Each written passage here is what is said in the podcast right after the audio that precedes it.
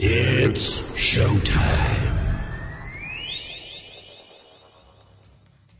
Okay, Tokyo, South America, Australia, France, Germany, UK, Here we go. Head on with Bob Kincaid. Three hours of conversation, cussing, and a discussin' with America's only born and bred Southern liberal talk host. Head on with Bob Kincaid is brought to you each night by Coal River Mountain Watch. Coal River Mountain Watch invites you to become part of the solution, part of a sustainable future, part of the uprising against mountaintop removal.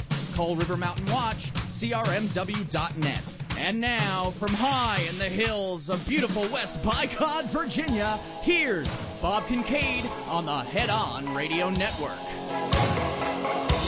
Well, howdy.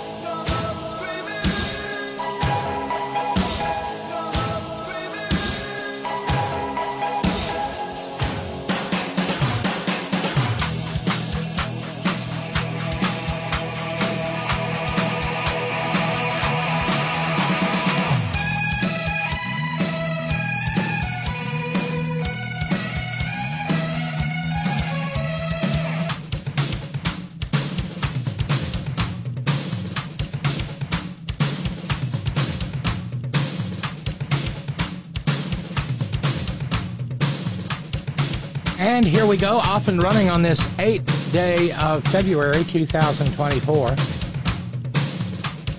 This is The Horn.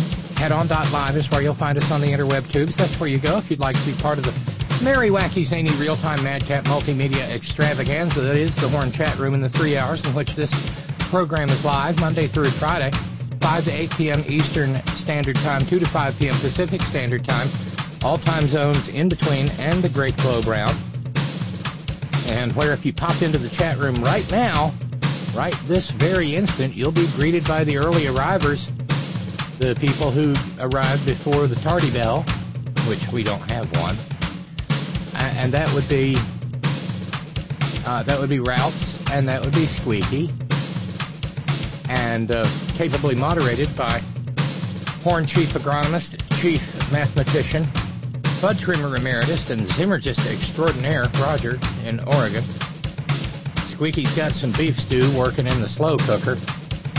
Um, on my way home from Charleston today, I stopped at a little supermarket chain called Grant's. They've got another one in over in Oak Hill. It wasn't going to be anywhere near Kroger, so I just stopped and picked up some half and half. And lo and behold, I found cheese curds. I found Cajun flavored cheese curds, and oh my goodness gracious, they are delicious. And for a for a low carb, no carb snack, that's a great big whopping load of protein. These are yummy. Anyway, hi, I'm Robyn. It is in fact Thorn in the Side Thursday here on the Horn. Uh, I got up at about five o'clock. Well, I got up at five o'clock this morning and got ready to go to Charleston for the hearing on the Women's Bill of Rights. And long ago, Robbie Burns wrote, you know, this Scottish national poet, wrote, The best laid plans of mice and men gang aft agley. Well, in my in my case, it's the best laid plans of weevils and women get stuck behind the state road crew somewhere around uh, Glasgow, West Virginia, and wind up walking uh, uh, up to the House chambers after the door has been closed, minutes after the door has been closed, and does not get to speak. Damn it. Oh, I had a good one. I had a good one. But I watched others speak out against this nightmarish bill. For those of you who want to read it, it's uh, West Virginia HB 5243. The West Virginia Bill of Women, uh, Women's Bill of Rights, which actually has nothing to do with the rights of women and everything in the world to do with, come on, you guessed it, shitting on trans people. it gets so exhausting. But, it, but today was not a total loss. Yeah, I'll, I'll get into that in a minute. But every program here at the Horn begins with gratitude, and this program is no different. And so, as a consequence, we say thank you to our eighth day of the month subscribers. And by the way, this is a very big deal.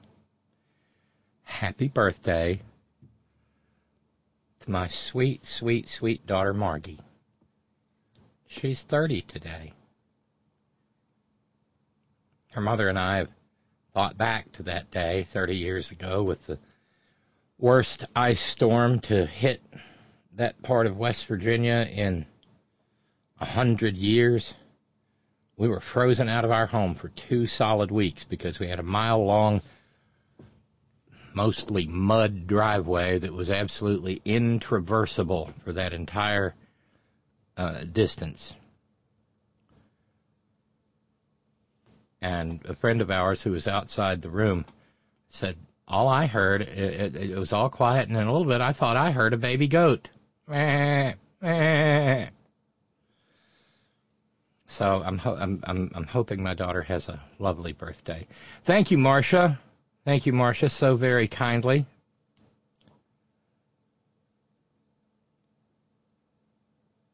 For being uh, the subscriber on the eighth day of the month. I'm sure Marcia would love some company if anybody would love to. If you're new to the program, uh, this would be a great time to sign up as a subscriber. Uh, remember, a $10 subscription through PayPal, it's right there on the main page at headon.live. Well, it's going to set you back a little less than half of the cost of a stick of Wrigley's chewing gum per program. Yeah, that's the that's that's that is that is the bargain uh, in me in in progressive media as far as I'm concerned. And here's the cool part: you never have to listen to a single ad for stupid beats or Bose Wave radios or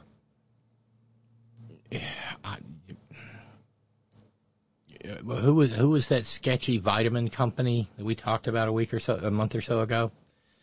Yeah, none of those. There's not a single Mr. Meth Pillow ad.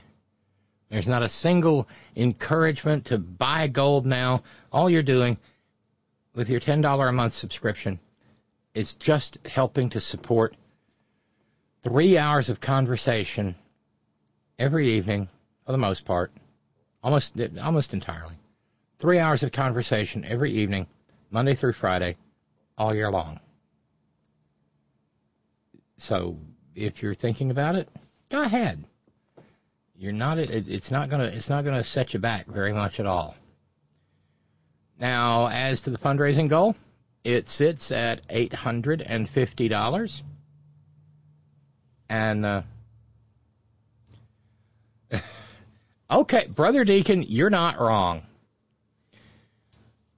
I think. A $10 a month subscription to the Horn is arguably better value than online porn. And it even rhymes. I don't know about the value of online porn, though, but I'd like to think that this has a little bit more breadth and depth and substance. Yeah. Um, but uh, it's it's it's a heck of it's a heck of a good bargain. Ralph's challenge remains on the table. Ralph's will double the first $25 that comes in. And uh, uh, turn your 25 or portion thereof into 50 and that'll get us down to $800 to go. And if we can do a little if we can even do just a little bit of fundraising we can keep the lupine pest off the porch and get the fundraising goal back, keep it from going over into four digits for Friday on the front porch for the first full week of February. And by the way, if you are listening uh, to the podcast instead as opposed to listening live, uh, pretty please, it'll only take a minute. Post a little bitty review on whatever platform you listen on, and just uh, uh tell folks you enjoy it because a podcast really does love a review. Like each episode, subscribe on a couple of platforms. It helps. It helps to uh, make the program more visible via the algorithms. It most certainly doesn't have more depth, says Brother Deacon Asa. Here we go. So, uh, today was one of one of many big days in the United States judicial system. In this case, the Supreme Court of the United States. We'll get into that in fairly short order. I did not get to listen live. However, uh, there are a couple of things. I was sitting in the House of Delegates and couldn't. Um, today, in the hearing on the 14th Amendment and Nitwit Nero, lo and behold, a man who uh, went 10 entire years without uttering a word from the bench of the Supreme Court. I'm speaking, of course, about the most corrupt man ever to sit on the Supreme Court of the United States, and by that I mean Clarence Pubes on the Coke can Fappy Thomas.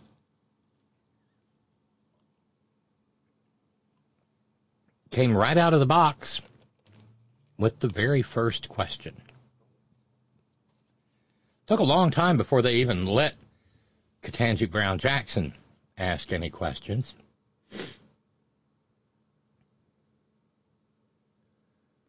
Uh, the thing is, he asked the first question, but he should not have even been hearing the case.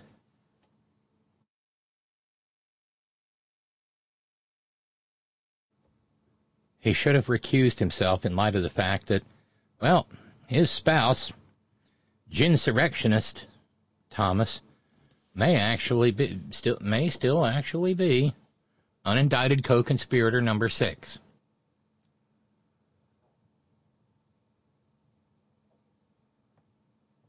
Over at Stand Up America,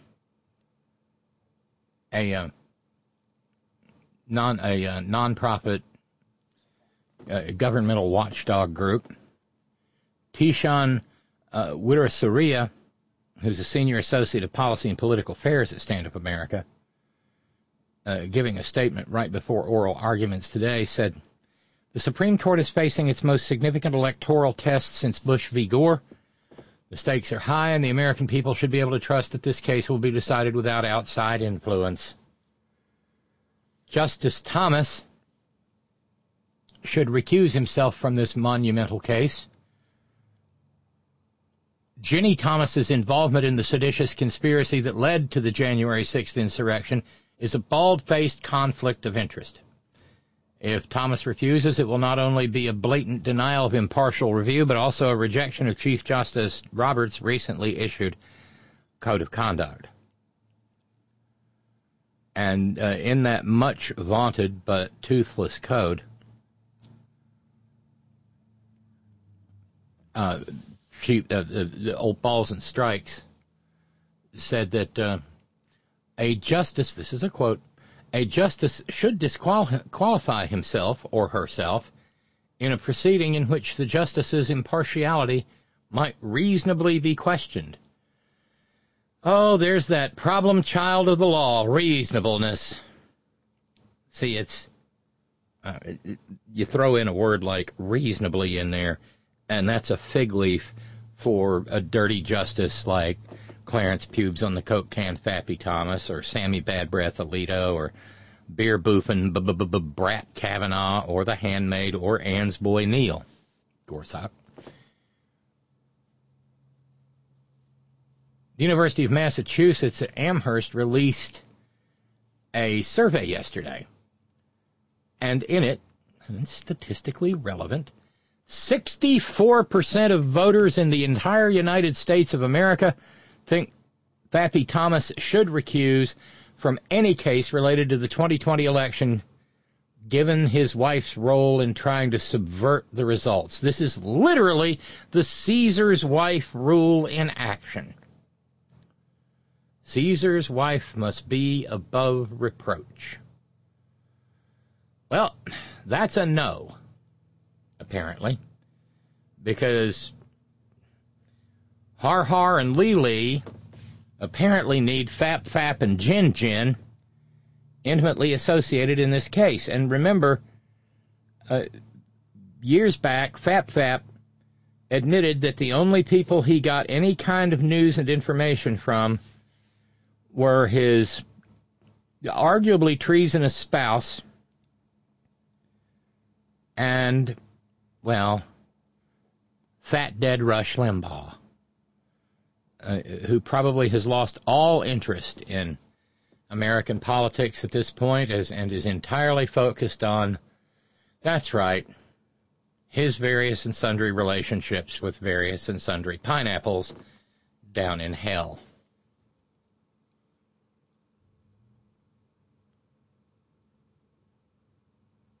Bill Pascrell, a Democrat from New Jersey, uh, even as oral arguments were taking place, said Clarence Thomas is participating in a Supreme Court hearing today on Donald Trump's eligibility after trying to overthrow the government, even though Thomas's wife conspired to help Trump.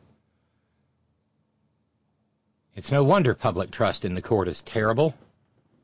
Corrupt Thomas should resign.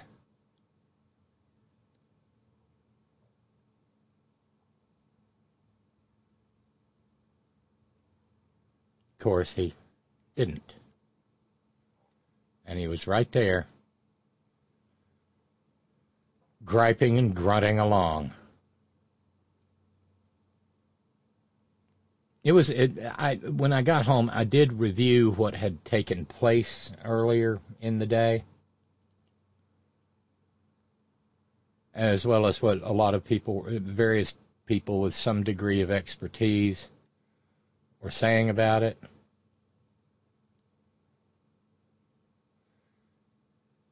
Clarence, uh, or not Clarence, but uh, Sammy Bad Breath Alito, Clarence's bestie, jumped in to try to save a flailing Jonathan Mitchell, who was in fact representing Nitwit Nero.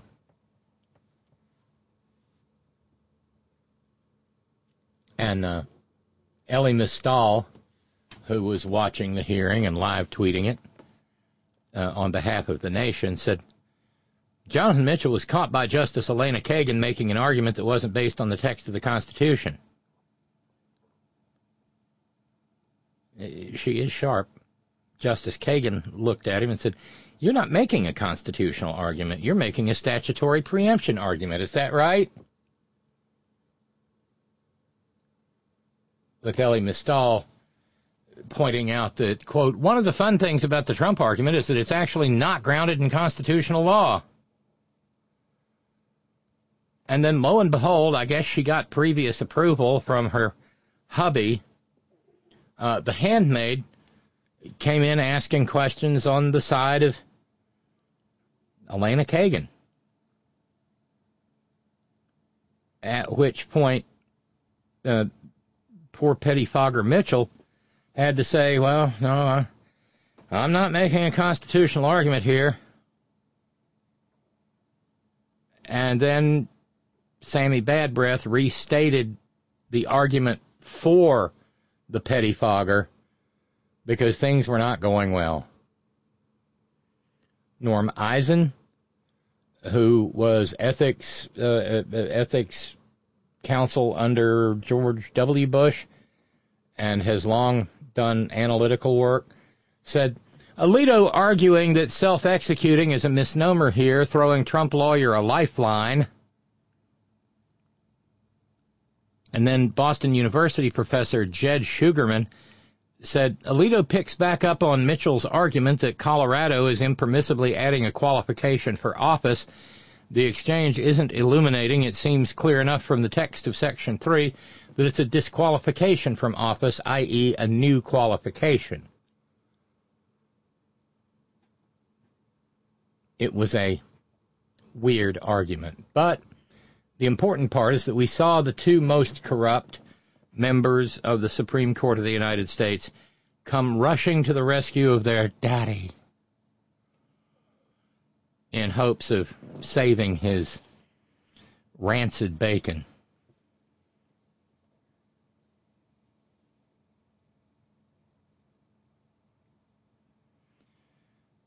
And the rest of it, from what I could gain, uh, was not particularly illuminating, and there are a lot of people who are uh, thinking that the court was trying to find a way to find on Nitwit Nero's behalf. And if they were, I'm not surprised. Uh, Flavio was terribly upset earlier, messaging me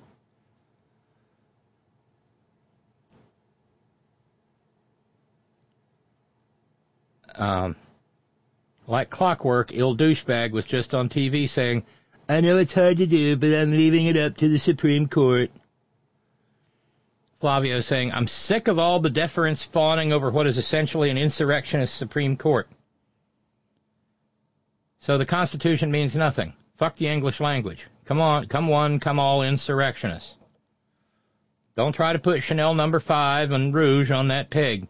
I won't buy it. Either the English language means what it says in Section 3 of the 14th or it doesn't. If it's 9-0 against Colorado, it's still a pig no matter how much Chanel and Rouge au lèvres. But of course, it's never that simple. It, it can't be. Because even Justice Kagan, uh, no, uh, Justice Ketanji Brown Jackson said Ah, the word president isn't in here. And much chaos and mayhem ensued. But the other thing that's not in there is election or ballot. And you do not have to be a lifelong scholar of constitutional law and the court uh, such as someone like Laurence Tribe of Harvard is, professor emeritus, to realize or to know that as often as they possibly can, the Supreme Court tries not to create black letter law. They actually try to find ways to not reach the merits of the cases before them. And it's not like they don't know what world they're living in. They know that there is an immunity case coming their way. They know that there will probably be appeals of judgments from the insurrection case, an appeal of a judgment from the Florida case, and that even the Georgia case may find its way to them.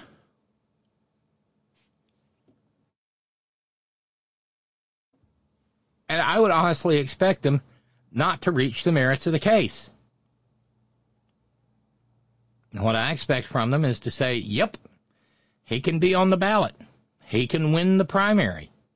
He can lose the primary in Colorado. But the question becomes one of can he serve? And that would be a form of kicking the can down the road. And it's not like there's not a history of the Supreme Court of the United States spending the better part of its entire history kicking the can down the road.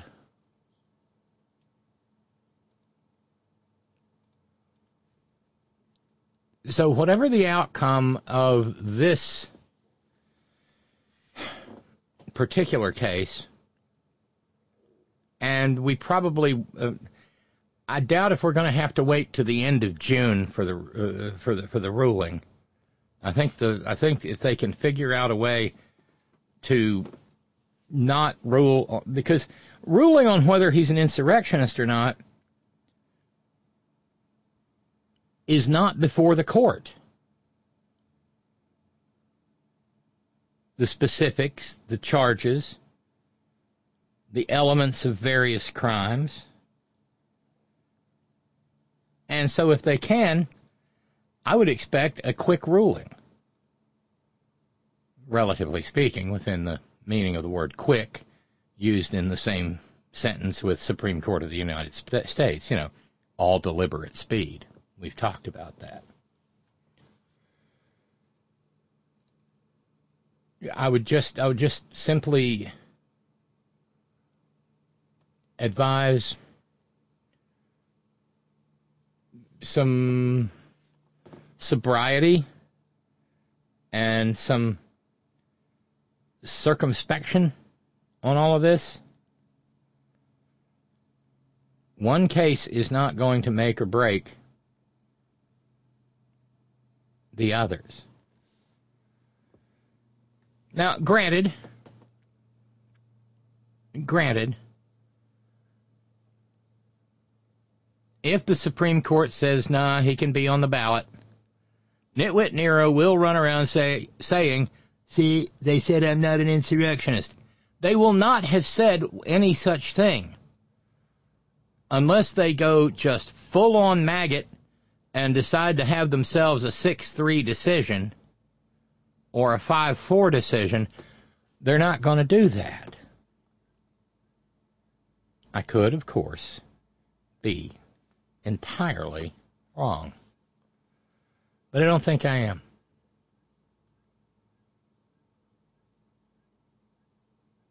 Uh, meanwhile, in Brazil, Flavio says, not only is the Justice Department in that country prosecuting Bolsonaro, but for good measure, its Supreme Court banned Bolsonaro for two electoral cycles until 2030. Yeah. Apparently, they can do that in Brazil, Flavio, because of the makeup of the Brazilian Constitution. But we're not set up that way. Lewin PA writes, the 14th Amendment was enacted in 1868. At that time, 28 of the 37, including southern states, ratified it. I do suspect the drafters envisioned a state-by-state determination as to applicability, which might mean all sorts of different approaches, as the central government was still a rather weak entity, with states being relatively much more powerful than they are today. Compare the size of Lincoln's extremely limited staff to Biden's staff today. Sure, the government, the executive branch has grown, and so has every other one. And in point of fact, one of the one of the things that uh, beer boofing Brett Kavanaugh latched onto was something we talked about in yesterday's truncated by one hour program. And that was the decision of then Chief Justice Salmon P. Chase serving as a circuit rider in 1869, in which he contradicted himself having previously ruled in one direction regarding Jefferson Davis and the uh, Section 3 of the 14th Amendment, but then ruling, and this is another one of those classic cases of hard cases make bad law. A man was convicted of a crime and he objected to his conviction on the grounds that the judge who convicted him was a former Confederate military officer and thus was disqualified under Section 3 of the 14th Amendment. And uh, Salmon P. Chase contradicted himself from his previous ruling and said, well, no, Congress needs to have made some sort of law about that.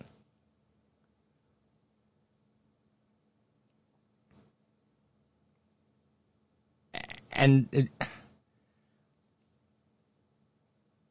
that's literally a year after the ratification.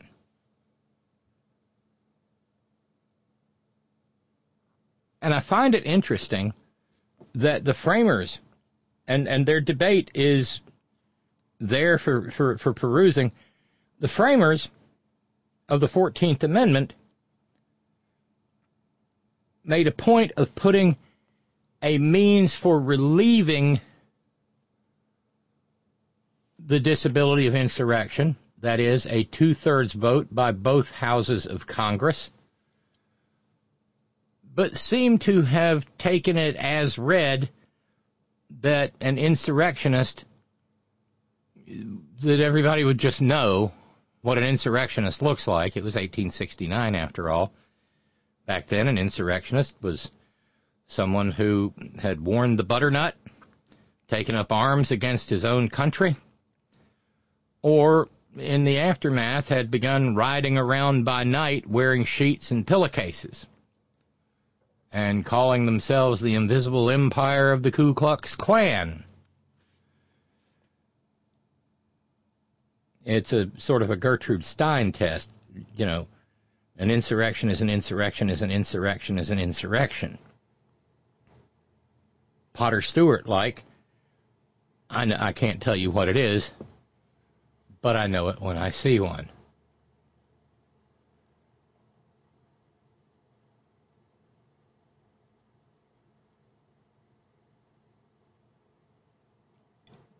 So we wait and we see.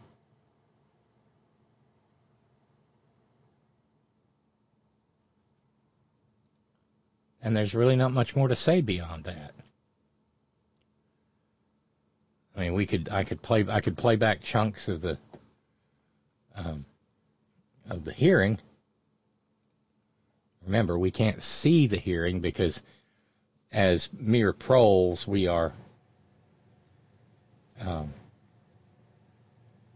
uh, too unschooled and unlettered and unwashed to be able to actually see the justices doing their job.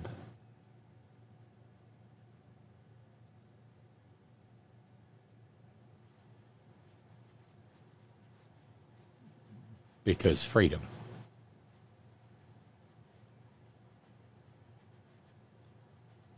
Now, on the other hand, well, some people are absolutely certain in their analysis.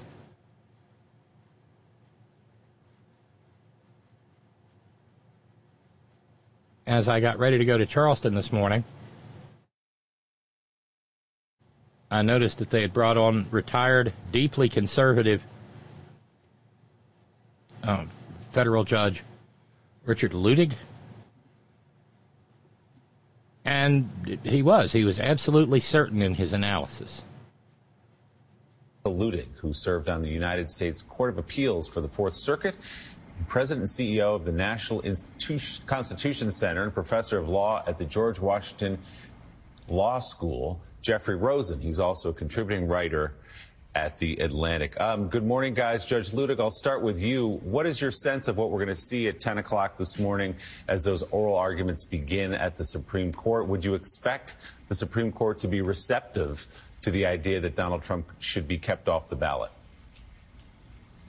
Good morning, and thank you for having us with uh, you this morning. Uh, the argument today will be historic.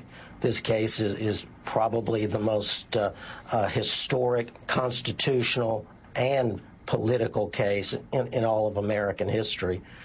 Uh, Section 3 of the 14th Amendment uh, is the safety net, the Constitution's safety net for American democracy.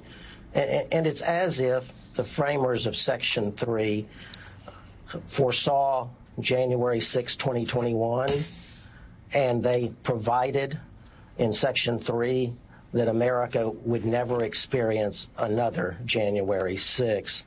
Uh, there, if Section 3 doesn't disqualify the former president, then in my view, it would not disqualify any person a- at all. That is to say that the Supreme Court finds itself in a very precarious position today undoubtedly it doesn't want to decide this case, and it will be looking for uh, all legitimate off ramps to decide that the former president is uh, disqualified. But there are no legitimate off ramps to that decision. So I think what you'll see this morning at the court is the court looking plumbing all possibilities with counsel as to how the court can resolve the case without deciding whether I think we the lost- former president is I think we lost disqualified. So the interesting thing is, um, especially Judge Luttig, the no legitimate off ramps. I'm wondering if you can explain that. Um, in your view, why there are no legitimate off ramps for for the Supreme Court? Because a lot of people have said, oh, they will they will keep Trump on the ballot because they don't want the public to lose confidence in the court. They don't want the Supreme Court again interfering in elections. It'll make people uncomfortable. Is that what this is about, or is it about whether or not Donald Trump engaged in insurrection and then sort of gave uh, safety and comfort to those who participated in the insurrection alongside with him? It, it, it's the latter. Uh, Section 3 disqualifies any person who engaged in an insurrection or rebellion against the Constitution of the United States, having previously taken an oath to support the Constitution. There's no question whatsoever that the former president uh, engaged in an insurrection against the Constitution when he attempted to remain in power beyond his constitutional term of four years and denied uh, President Joe Biden uh, Right. the powers of the presidency to which he was entitled, having won the election by a vote of the American people. And all of this prevented the, uh, the peaceful transfer of power for the first time in American history. This is precisely the insurrection that uh, disqualifies one under Section 3 of the 14th Amendment. So you're right. That is the only legal issue. But it's, there's such massive political consequences that although the Supreme Court ought not consider those, uh, undoubtedly they will consider them. But the Constitution requires the disqualification of the former president. So, Jeffrey, let's remind people because there's been all this muddling over the last couple of years about what an insurrection is and isn't. It is a violent uprising against a government or an authority. That's the dictionary definition. Replay January 6th in your mind and ask yourself what that was. Um, so, I would put the question to you that we were discussing earlier with Barbara McQuade, which is this is a constitutional question. It is the job of the Supreme Court to interpret the Constitution, obviously, to do this on the law. Do they consider, though, in your assessment, the implications of a decision that would keep Donald Trump off of ballot? That is to say, a large group of Americans saying our right to vote for the candidate for whom we want to vote is being taken away by the Supreme Court. The court wouldn't explicitly consider the political reaction to the decision, but it might decide that the issue is a political question, that it's up to other branches to decide, like Congress when it counts the electoral vote. And that also suggests what some of the other off ramps might look like.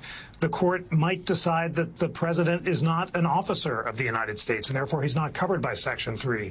You stated the definition of insurrection, but it might hold otherwise that uh, January 6th was a riot, not an insurrection, or that the president didn't engage in it when he called on people to march on the mall. And then finally, there's this really big question about whether states can enforce the amendment on their own or whether Congress has to pass a law before the amendment can be enforced. All of these off ramps, as the judge so well said, are available to the court if they want to avoid a definitive ruling. And in the oral argument, we should listen closely to see who's sympathetic to which of these off ramps. It seems like they really, really wanted an off ramp today. And I can halfway understand why. Uh, because that means there is some finite number less than 49 that may decide to take action afterward anyway if this thing is upheld. And uh, Flavio, who is absolutely beside himself, convinced that this is the, this that the, the, the Supreme Court's going to get it wrong and the fix is in, and that it was rigged. Uh, points to the debate in May and June of 1866 when the Senate debated the 14th Amendment. And uh, one Senator Jacob Howard, Flavio sends along, proposed Section 3's ban on oath breaking insurrectionists. Uh, he was one of the Republican Party's founders there in that log cabin. In 1854, at a meeting in Jackson, Michigan, Howard had written the Republican Party's platform, which began with a denunciation of slavery as a great moral, social, and political evil. On May 23, 1866, Howard suggested a clause prohibiting all persons who have participated in the rebellion from all participation in offices, either federal or state, throughout the United States. I think such a provision would be a benefit to the nation. So a week later, he introduces the Section 3 language as it presently reads. And uh, Flavio wants to say that Section 3's framers made it clear that this response to insurrection applies to presidents. And points to a quote from Senator Reverdy Johnson, a Democrat from Maryland, who said, This amendment does not go far enough. Former Confederates may be elected president or vice president of the United States, and why did you omit to exclude them? This led Senator Lot Morrill, a, a Republican from Maine, to interrupt him, saying, oh, let me call the Senator's attention to the words, or hold any office, civil or military, under the United States. And Senator Reverdy Johnson responded, in what looks an awful lot to me like sarcasm. Uh, perhaps I'm wrong as to the exclusion from the presidency. No doubt I am. I think in 2024 we can look back with 2020 hindsight and recognize that Senator Reverdy Johnson was not wrong because had they put president and vice president in there, this would not be a question beyond whether or not it was an insurrection. And of course, Nero's lawyers are trying to recast it as not an insurrection at all. It was a riot. It was a riot. That, I mean, if as, I personally think that they were just peaceful protesters, you know, just like Black Lives Matter and Antifa. But at most, it was a riot. So maybe Jack Smith wants to go back and, just for good measure, charge him with incitement to riot. That's a crime, too. But this is a case of people involved in drafting statutory or constitutional amendment language who placed far too much faith in the future. And far too much faith in the future lawyers who would try to interpret their work. It was easy enough for them to say president or vice president.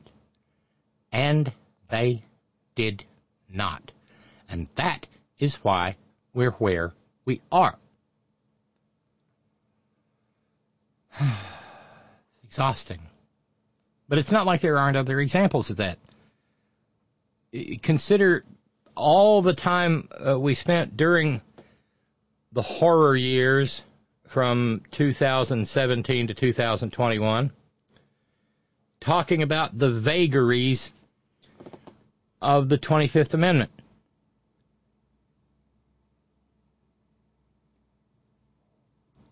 And why and, and, and, and how it does not speak directly to the reason that the 25th Amendment should have been invoked against Nitwit Nero had his cabinet been anything but a gang of pathetic suck-ups and lickspittles who only found their consciences on the seventh day of January 20, uh, 2021 when, among others, Elaine Chao said, see ya, I'm out of here, And Bill Barr, the prosecution, said, I think I hear my mother calling and telling me it's time to wash my hair. And the people who understood exactly what he had done hit the bricks.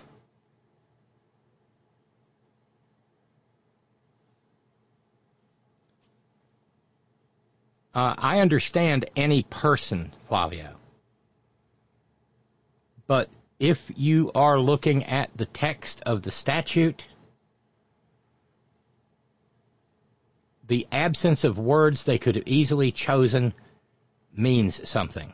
And we routinely talk about this in, in, the context of the rather simple drafting of the Second Amendment to the Constitution of the United States which is, after all, just one sentence, not one paragraph, like Section 3 of the 14th Amendment. It says the right to keep and bear arms shall not be. Oh, what is the language? It doesn't matter. And we've talked at great length about the fact that this is legal language, term of art stuff from 1787. And that in 1787, operating primarily on the Old English common law and how they wanted to change it, they used language of bailment, keep and bear arms. The word own existed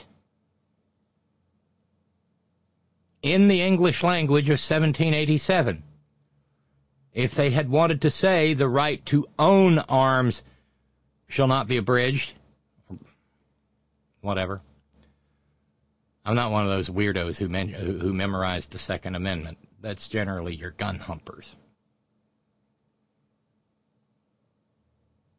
But they could have said owned. They meant bailments because they were actually talking about people taking their militia guns home with them that would have been purchased via the treasuries of the various states and communities where those militias existed.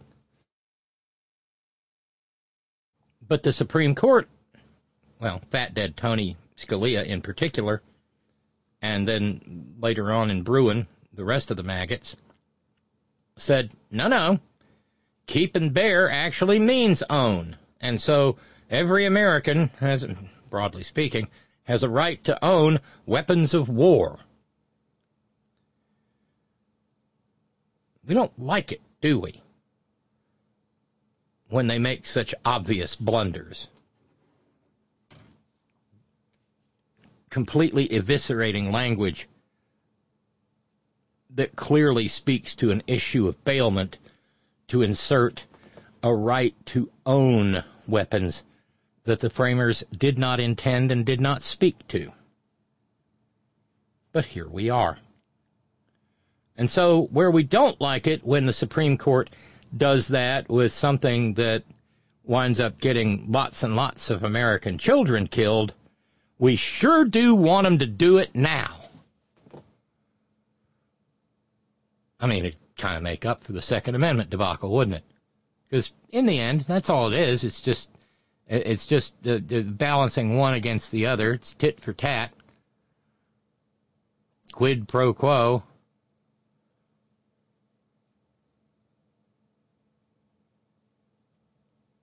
Flavio is struggling a bit.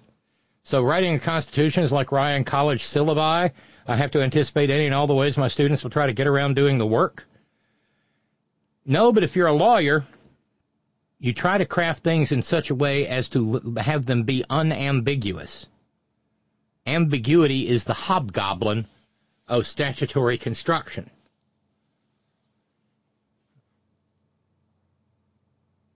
And the fact of the matter is, like it or not, they didn't say president and vice president. They said any person. And they said officer of the United States which could lead a reasonable person to think that in that regard they're talking about people who had been officers, majors, captains, generals, senators. Remember, Jefferson Davis, before he became president of the Confederacy, was a senator from Mississippi. Uh, he's the one who in, made sure that the statue at the top of the Capitol dome is wearing some chapeau confection of turkey feathers instead of a cap of liberty because he said, oh, it is unseemly for people who are already free, men who are already free to be wearing a cap of liberty. There were some people who weren't already free, but he recognized a, he, recognized an abolitionist image when he paranoiac, paranoiacally saw one. As I wrote previously, Darlene in Connecticut says SCOTUS is splitting the baby, and it's another nail in the coffin that SCOTUS is not a politicized body. The three D.C. judges' decision is tight. No reason for SCOTUS to even take Trump's full immunity case. If they fucking do, then I shudder to think what the SCOTUS is really playing at. I don't know what Ketanji Brown Jackson was doing. I thought she was being a bit snarky going on with the textualist approach to the 14th. A Section 3 talk about bad lawmaking with the 14th, but Whatevs. At least she pulled the curtain back on the elephant in the room that Trump engaged in insurrection, and if they say he didn't physically do so, there's solid evidence he wanted to go to the Capitol to be there and participate in and during that foul act. And fuck it, he has certainly given aid and comfort to his army of asshole insurrectionists. Also, I could have sworn that Gorsuchs projected onto the lawyer for Colorado that it was the lawyer's opinion that Trump is the former president. What the fuck? I was shocked and livid. Did I hear that right? My God. Why didn't that lawyer push back forcefully and state that it was not his opinion but a fact that Trump is the former president? What the hell is Gorsuch playing at? What? Do we got two presidents at one time? Self-owning motherfucker. Hey, let Trump take the GOP nomination. I want to see Biden beat that asshole like a drum again. Game? Yeah, Yeah, I am game. And see, I also know what the maggot attorneys general have also said that they will declare that Joe Biden is an insurrectionist for his failure at the southern border. And don't for an instant think that they won't do that.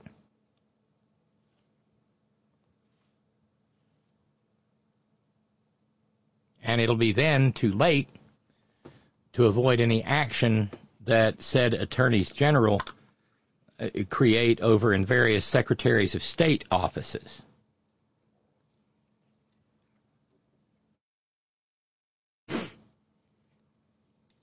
I think I think Biden can, in fact, Darlene, beat that asshole like a little tin drum. Because, and I think that analogy is perfect for Nitwit Nero. He's a great big drum and he only makes a noise when he's thumped. So I know everybody want everybody just wants to. So yeah, keep him off the ballot. That's this is the this is the political portion of the equation. Keep him off the ballot. Then who's Biden run against? Some heir apparent to the maggot empire? Mrs. Governor, Ambassador, Speaker of the House Haley?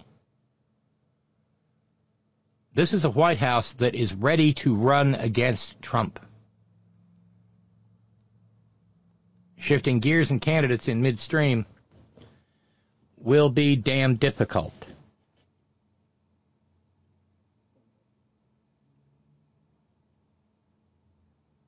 And if, this is another aspect of it, if he is proven to have committed the acts with which he is charged, then, then there, there will have been a finding that he engaged in insurrection or similar conduct.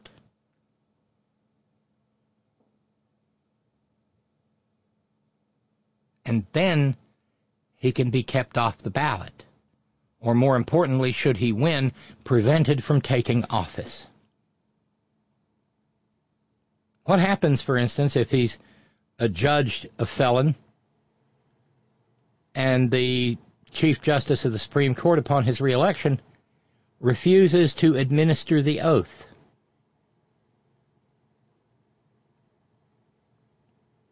Yeah, this is this is an av- this is an avalanche being created by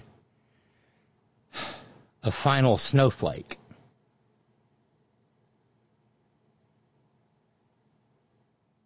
And the right answer is far from easy.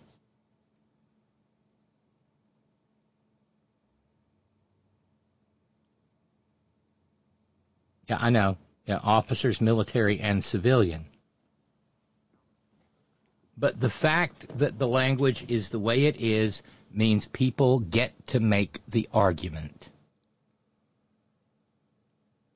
And this is one of the fundamental problems.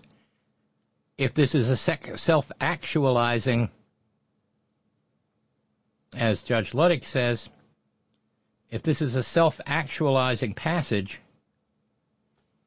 a self enforcing package, someone still has to enforce it.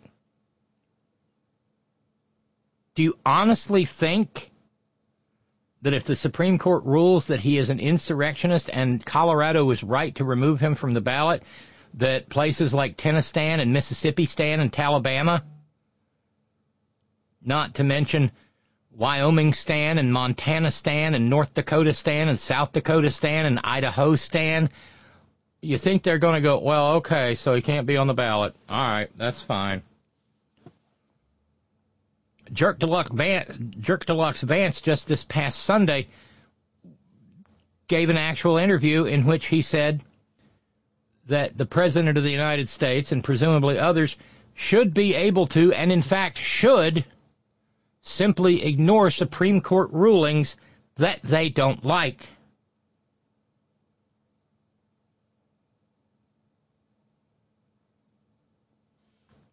Uh, note coming in from Arnold.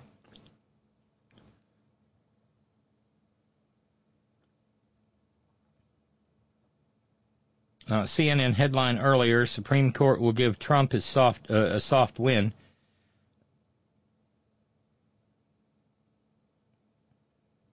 On the homepage of CNN, it says that the Supreme Court will side with Trump. No one knows until they issue their decisions. There are also sites out there, Arnold, that say that, oh no, it's an open and shut case. Colorado's got this.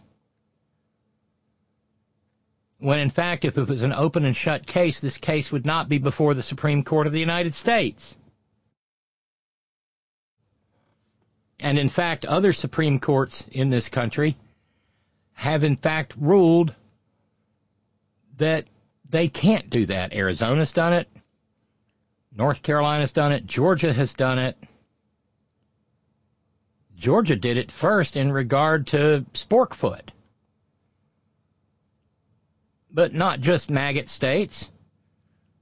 True blue, still loyal states like Michigan and Minnesota have said, nope. At least not yet. Because it does not speak to being on the ballot. And that may be the most fundamental mistake that this lawsuit made.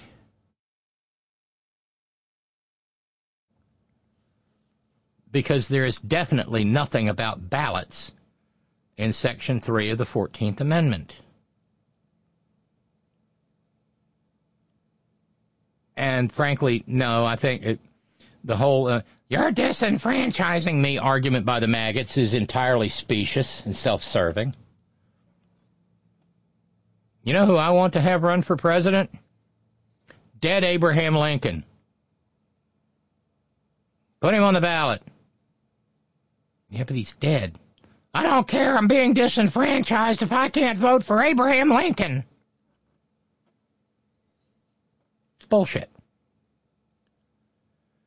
And, I, you know, Arnold, you know, I think the world of you, but Uh, no, Biden's mind, as far as memory, is so bad. Arnold, please, you've got to get off TikTok. TikTok is nothing but a Chinese disinformation swamp. Biden's memory is not bad. He has a stutter. He has had it since he was a child. Him pausing to make sure that he does not stutter is not him having a bad memory. My friend, please, I implore you, stop consuming this toxic bullshit media. I don't care what the maggots believe. The maggots believe that COVID was just the flu, and now there's a million dead Americans. They believe all kinds of things. Joe Biden can barely walk. When you can see video of Joe Biden riding a bicycle, but you can't see one of Trump do uh, even managing to walk down a ramp without holding on to someone.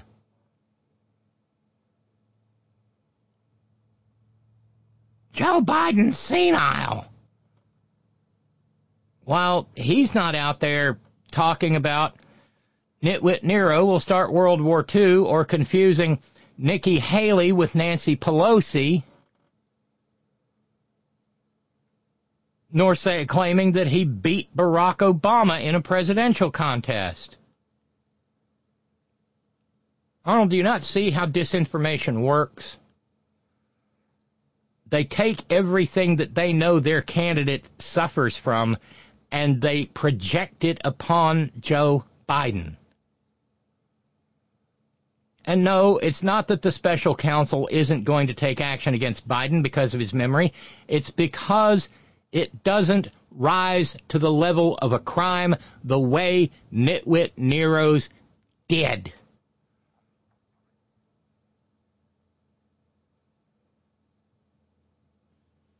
Yeah, I know who I know who Nitwit Nero's lawyer was, Flavio. He was he's a piece of shit from Texas. And he was terrible today. That's why Sammy Bad Breath had to jump in and and and and, and swim over and save him from the sophistic soup that he had found himself uh, doing the backstroke in.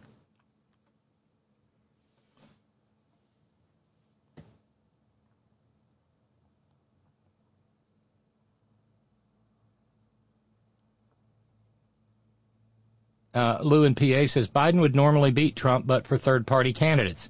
I don't have a sense as to how other candidates might influence the outcome. Trump watched the violence for three hours and seven minutes. This is citing uh, uh, the insurrection.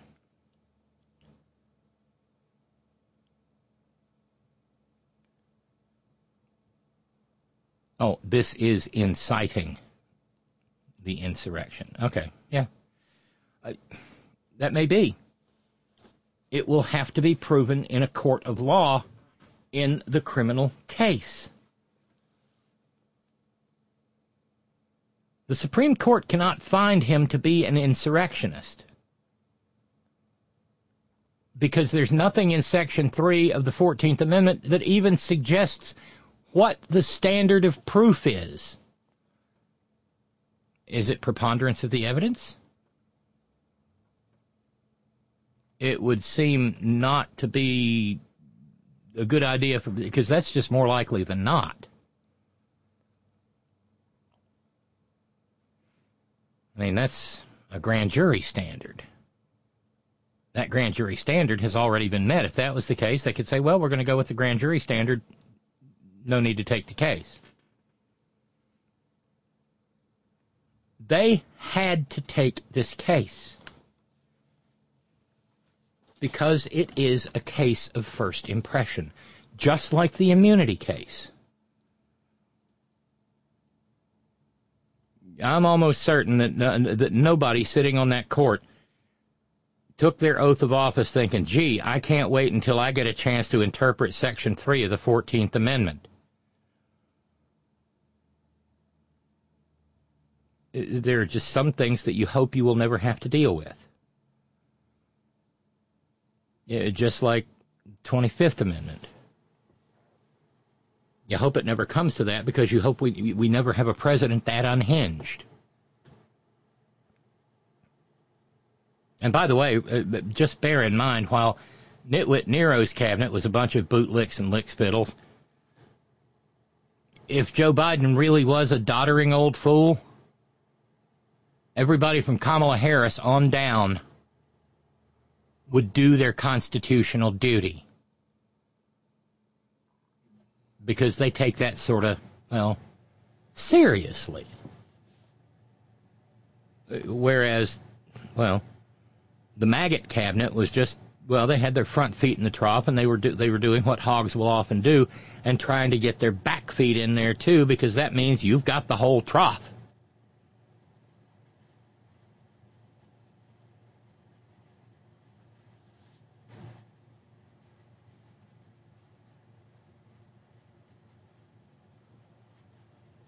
It doesn't say that though, Lou. Lou says the standard of proof is up to the individual states. Section 3 does not say that. It doesn't even say how it's determined.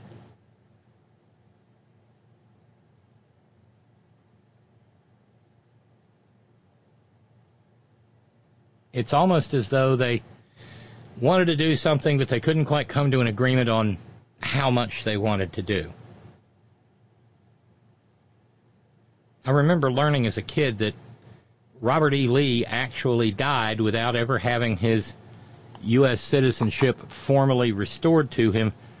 And in point of fact, that was something that was done, I think, in uh, the 1970s, maybe the bicentennial year, 1976.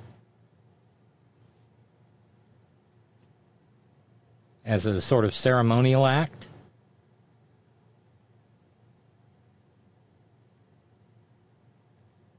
Lou says the DOJ report commented on Biden's memory. I realize that, but they didn't say that he was a doddering old fool.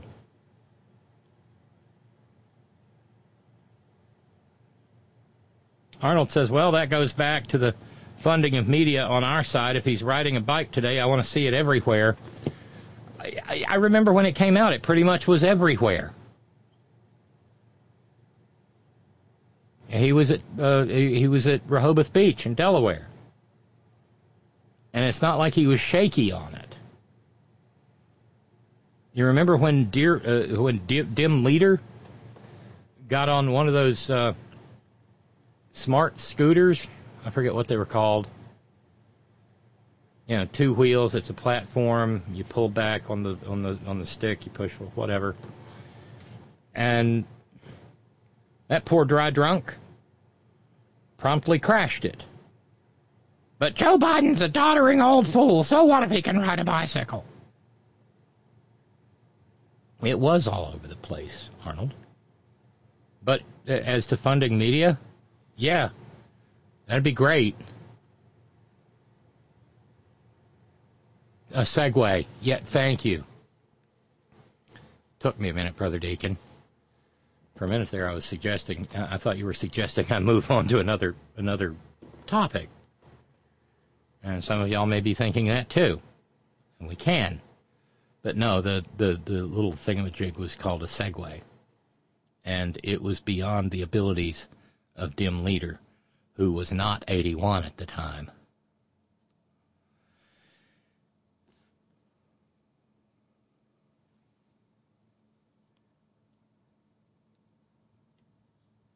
Uh, if Congress, uh, Lou, if Congress doesn't like how the states handle the 14th, then Congress can override any such determination, however made. Yeah, if they can get two thirds majorities in both houses. The drafters worked in the era where states had more authority than today.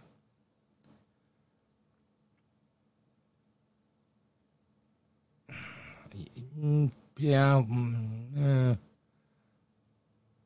but they also intended made it uh, made it abundantly clear that this was to be a part of the federal constitution.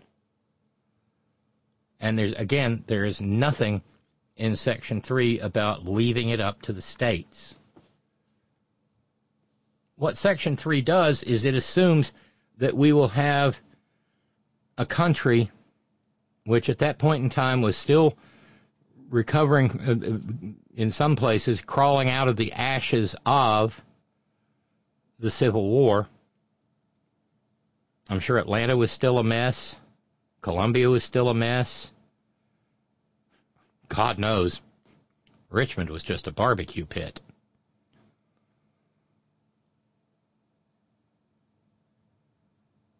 But they made a, they made certain assumptions. And they are dangerous assumptions to make. Like assuming that everybody will always think the same way they were thinking right then. And I'm kind of with the senator from Maryland on this. Life would have been a hell of a lot eh, simpler if it had said president and vice president. But they, they, they, they wanted to get it they wanted to get it passed. And they had to have a two thirds vote in both houses to ratify it. And there we are. Here we are.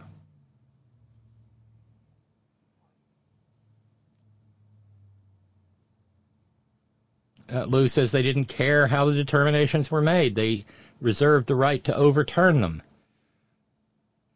That's also something that it doesn't say in Section 3 of the 14th Amendment. The states have always administered presidential elections. Each state manages its own elections. That's true. It would be a state determination which can be overridden. Then why does it not say that? I know, I, I know, I may may may seem like I'm being schoolmarmish. I'm really not. Judges get really, really finicky when they're asked to read things into statutory language that are not there in plain English. One of the first rules of construction and interpretation in the law is that statutes, amendments, and the like the Constitution itself must be interpreted according to the plain language. It's called the plain language doctrine. You don't see the color red and assume that the people who wrote it meant green but just based upon some exigency of a current problem. That is called textualism. Going solely by the text. And decisional law in the past, but we don't have decisional law in the past here. This case has never been used against a president or former president of the United States of America.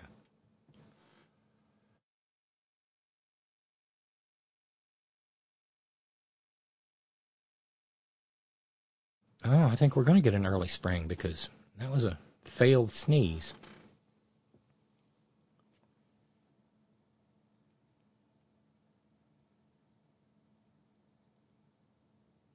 But you've got to.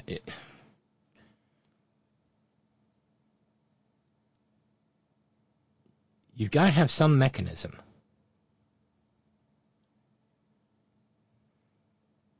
by which to enforce this.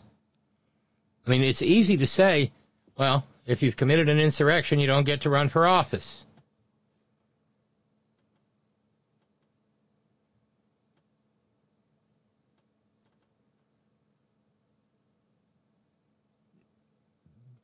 But that's not what it says.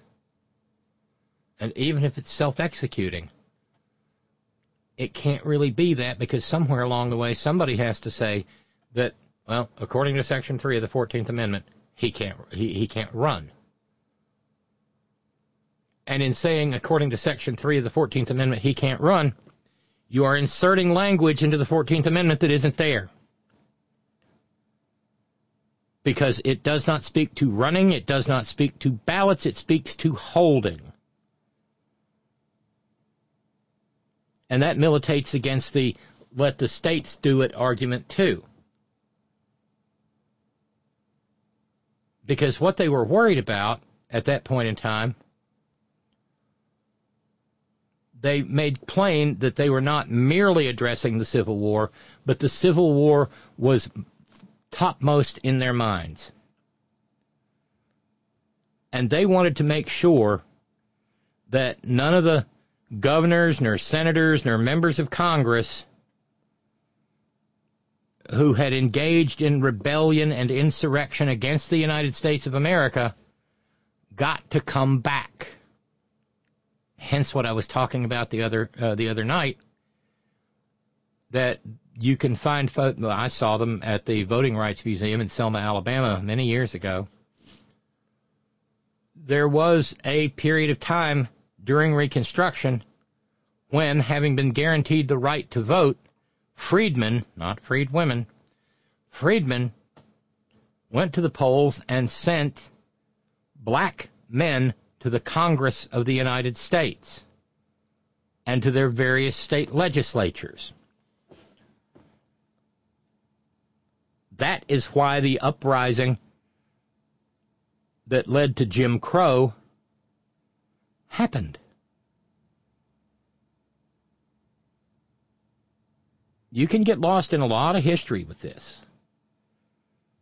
You're back to the disputed presidential election between Samuel Tilden and Rutherford B. Hayes, in which Southern members of Congress said, okay, we'll throw our support behind Hayes, but the only way we're going to do that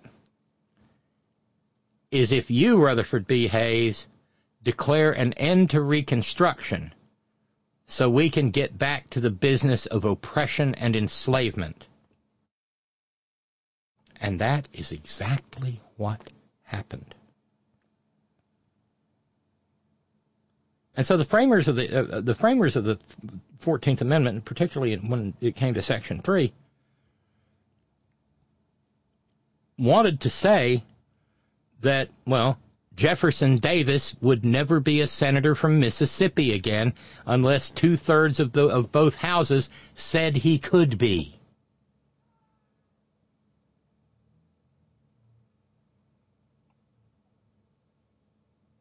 And they knew that they could not count on recently crooked insurrectionist southern state governments to make that determination.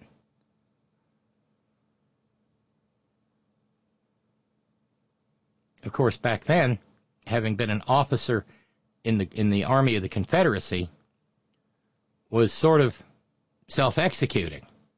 You either were or you weren't.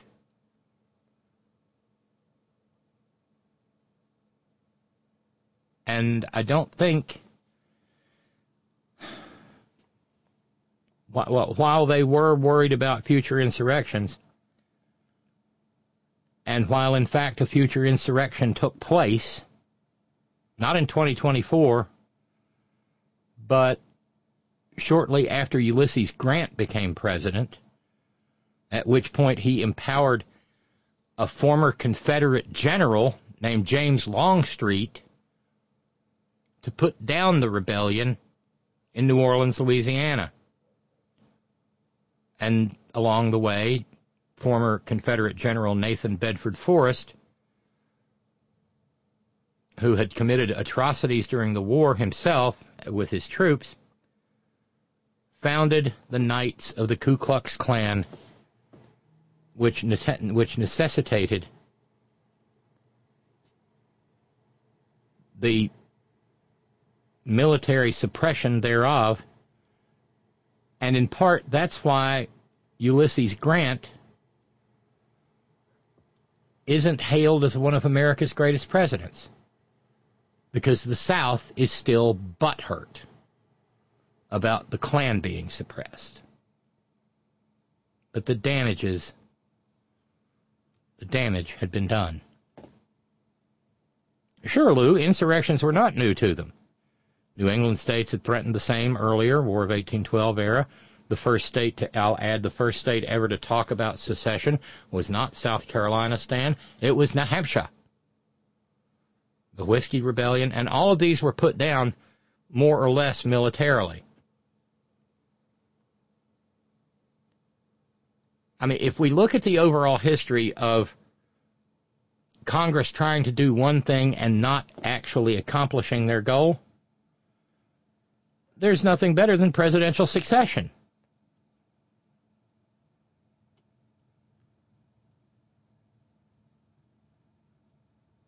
When James Garfield lay dying of medical malpractice, because we talked about him a little bit, intervening and superseding causation.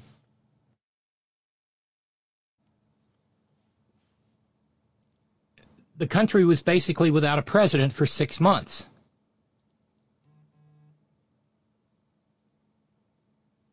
And that meant that the government was essentially stalled because the, Vice President of the United States did not even have the power to be the acting president. And then it happens again in the aftermath of the First World War when Woodrow Wilson has his stroke and the Congress begs Thomas Riley Marshall, the Vice President of the United States, to take the reins of the presidency at, a, at an incredibly dangerous and delicate time. And Woodrow Wilson was useless and was not going to get any better. And that's about as close the, as the United States has ever been to having a woman president of the United States because Edith Wilson, for all intents and purposes, wielded the power of the presidency, and the Congress begged Thomas Riley Marshall to declare himself acting president or president. They didn't care, just please do something. And he said, he said to the Congress, I will be happy to do that. The minute you pass a statute that, or a constitutional amendment even, that gives me the power to do that.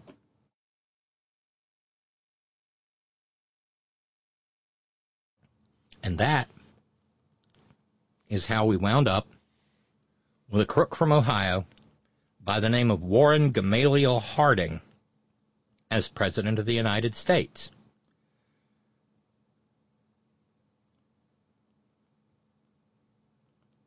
And he was a crook and a reprobate.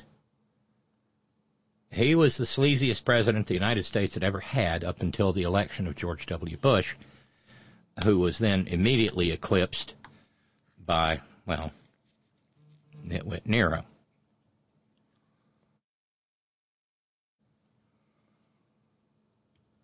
But Warren Gamaliel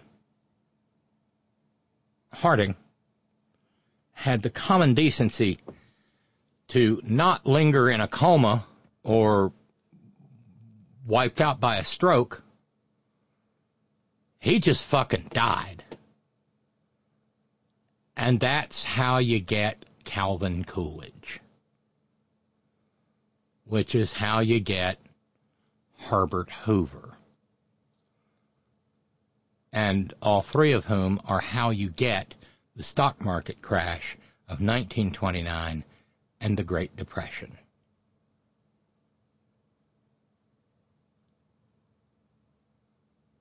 But again, after the Woodrow Wilson crisis passed, what happened?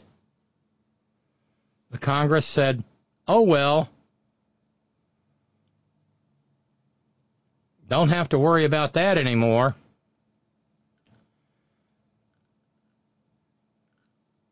Until November 22nd,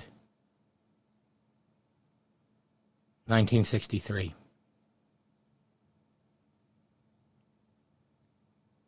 And even with the passage of the Presidential Succession Amendment, you still wind up with, uh, oh, who was that crazy bastard under the Reagan administration when Reagan was shot? Who came to the podium and said, I'm in charge here. Was that was that George Shultz? Something tells me it wasn't George Shultz. It was some other old hawk.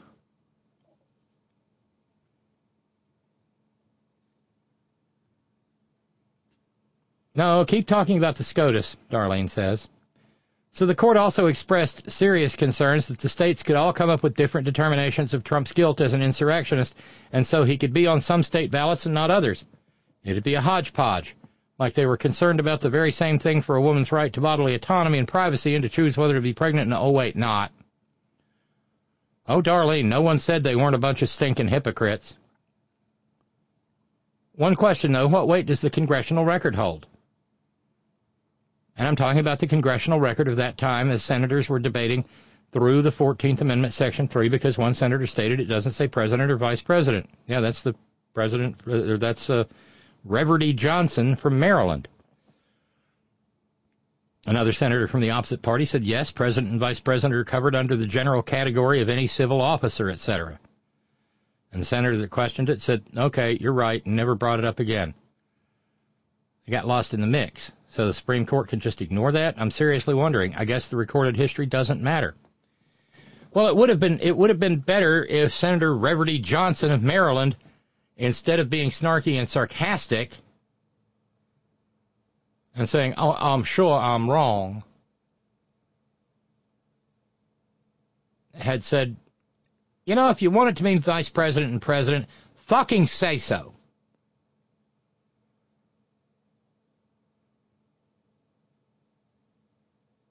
But the thing is, they were debating a text that had, yes, thank you, Irish Dave, Alexander Haig. Thank you, Randy Radar. I'm in charge here. No, you weren't. And that was with the 25th Amendment in place. Whoop. Yes, Mark in, uh, in Florida, uh, Alexander the Great Haig. I don't know why I found it so easy to forget him. Knew it wasn't George Shultz, though. Because George Shultz had a tattoo of a Princeton tiger on his ass. Don't ask. But they did, Darlene. You're right. They got lost. But they were also dealing with a text that was before them, and they knew that if they started amending it, that it might never become, it might, might never be ratified. Because the same sort of arguments had transpired in 1787 when people said, hey, there's nothing in there about freedom of the press. Hey, there ain't nothing in there about guns. And Madison and Hamilton were both of the opinion that doesn't need to be there. They were wrong, by the way. But some people held out and said, no, my state will not ratify until there is a promise that there will be a bill guaranteeing certain civil liberties. And Hamilton and Madison caved. That's not me critiquing the Bill of Rights. That's me saying that they gave in and said, okay, okay, okay, look, here's the promise y'all ratify the Constitution, and as soon as it's ratified, we'll draft up a Bill of Rights. And and the, the, the Virginians particularly wanted that Bill of Rights because they had done had them a Virginia Bill of Liberties. You know, the liberties of white men to own other human beings and so forth, and have guns with which to enforce those rights. Thank you, Matt. Alexander Haig. Al Haig. Al Haig. Put that on a brain cell, Roxanne.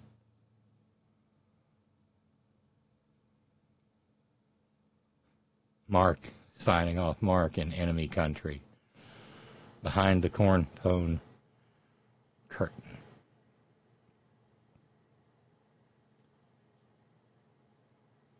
Uh, Lou says it is a very rare pleasure to experience a well drafted statute. And again, Madison said, if men were angels, because it's always the men folk, if men were angels, we should have no need of government.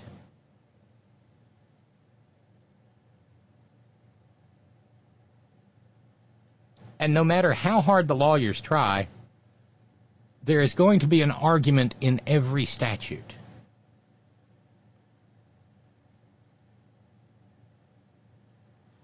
And mostly they do try hard.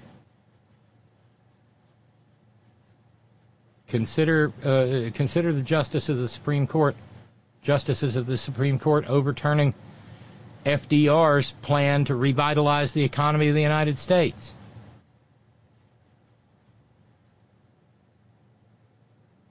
Hubert Heaver had sat through the beginnings of the Great Depression all the way up to March of 1933 and said, Well, I'm a Republican. My hands are tied. The business of the government is not to help out the American people. He'd, he'd been an engineer. When the great uh, Mississippi River flood of 19 whatever came along, uh, he put his administrative talents to work and used absolutely free black men and chained them together to try to keep the levees along the Mississippi from breaking. But he didn't have the he didn't have the power to keep people from starving. That's just how liberty works. Sit, liberty, sit.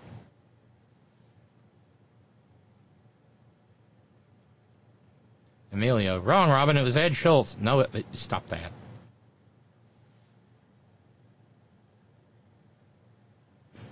Easy to remember Alexander Haig and Ambassador Jeane Kirkpatrick, says Flavio. They didn't have any lips, just underscores. Oof.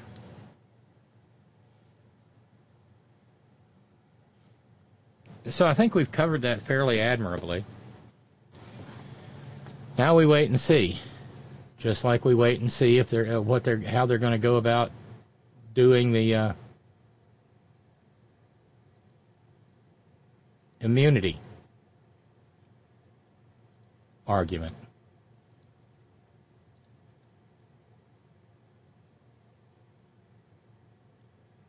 And then there was the uh, uh, the, the babblings of Nitwit Nero earlier today.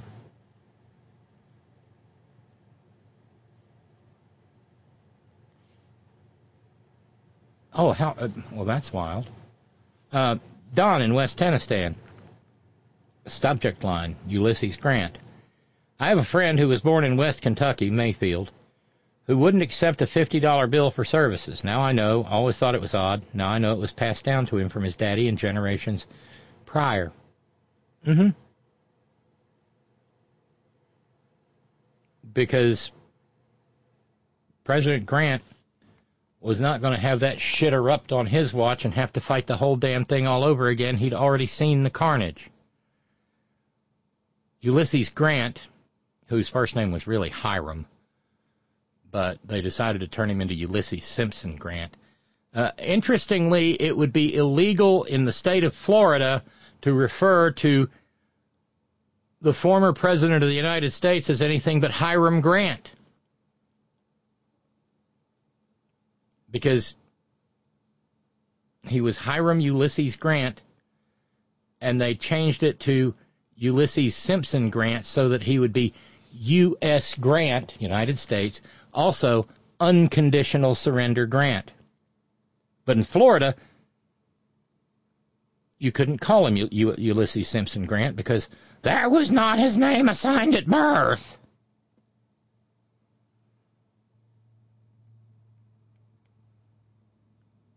That's how dumb this shit gets.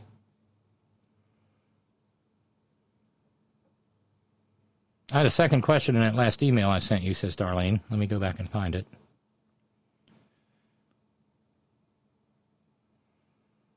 Um, yeah, um, are you talking about the Gorsuch uh, with the Colorado lawyer that it was a lawyer's opinion that Trump is the former president? Oh, that if that's the question, the answer is fairly simple, Darlene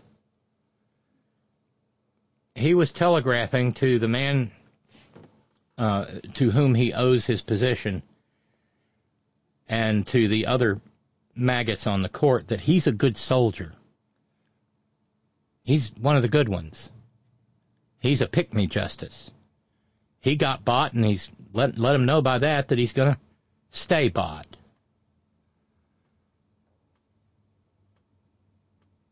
And yeah, I'm with you. I want to see Biden beat that asshole like a drum again. I hope. I hope. Isn't it wild to think that American freedom may die as a result of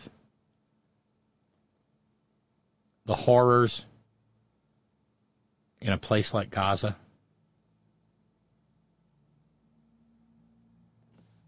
Isn't it?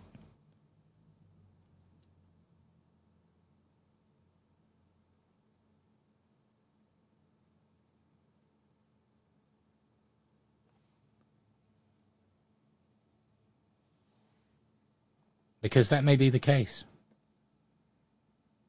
If Biden should happen to lose Michigan, we will know why. Because it's not going to be runaway numbers.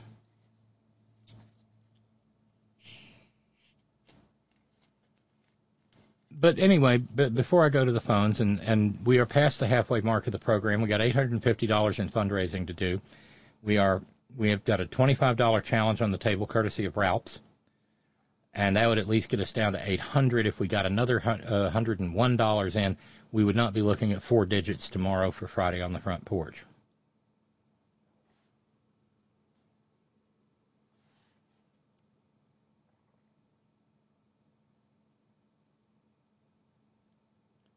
But anyway, Nitwit Nero was running off, and well, I'm sure he'll be triping at two o'clock in the morning, waiting for his depends to be changed because the CNN, the, the, the, the gang at the CNN desk were just, well, having a high old time. He voted very nicely, and we have tremendous support from the people of our country. Uh, they hate what's happening at the border.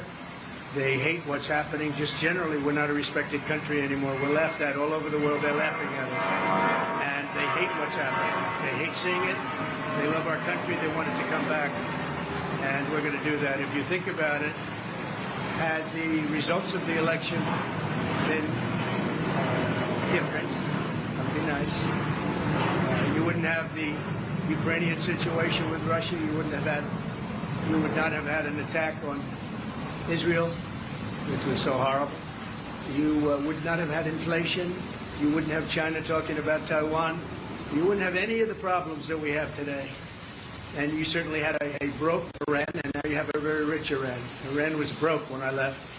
They had no money to give to Hamas. They had no money okay, uh, I think we have gotten uh, all the legal analysis we're going to get out of President Trump. You know, it's odd there because Can I just this was actually an opportunity for her to come him to come out and, and say, I, well, no, it's not because it was. He wants to talk about him.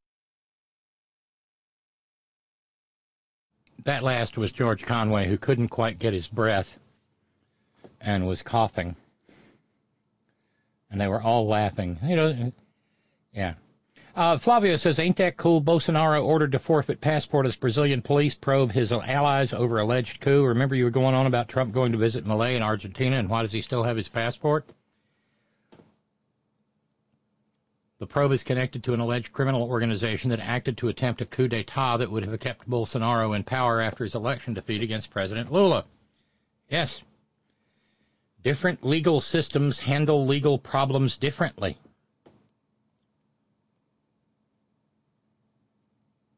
Uh, Flavio said MSNBC also cut out Il douchebag, but CNN cut out sooner.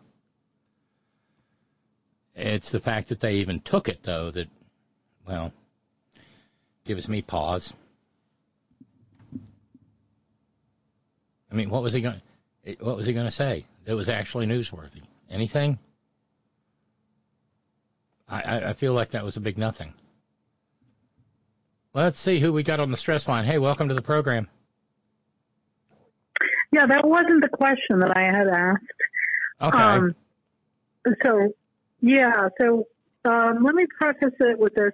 Uh, years ago, I went to um, a good friend's husband's funeral, right? She married somebody uh, much older uh, than sh- than herself. She married somebody who was like 30 years her senior.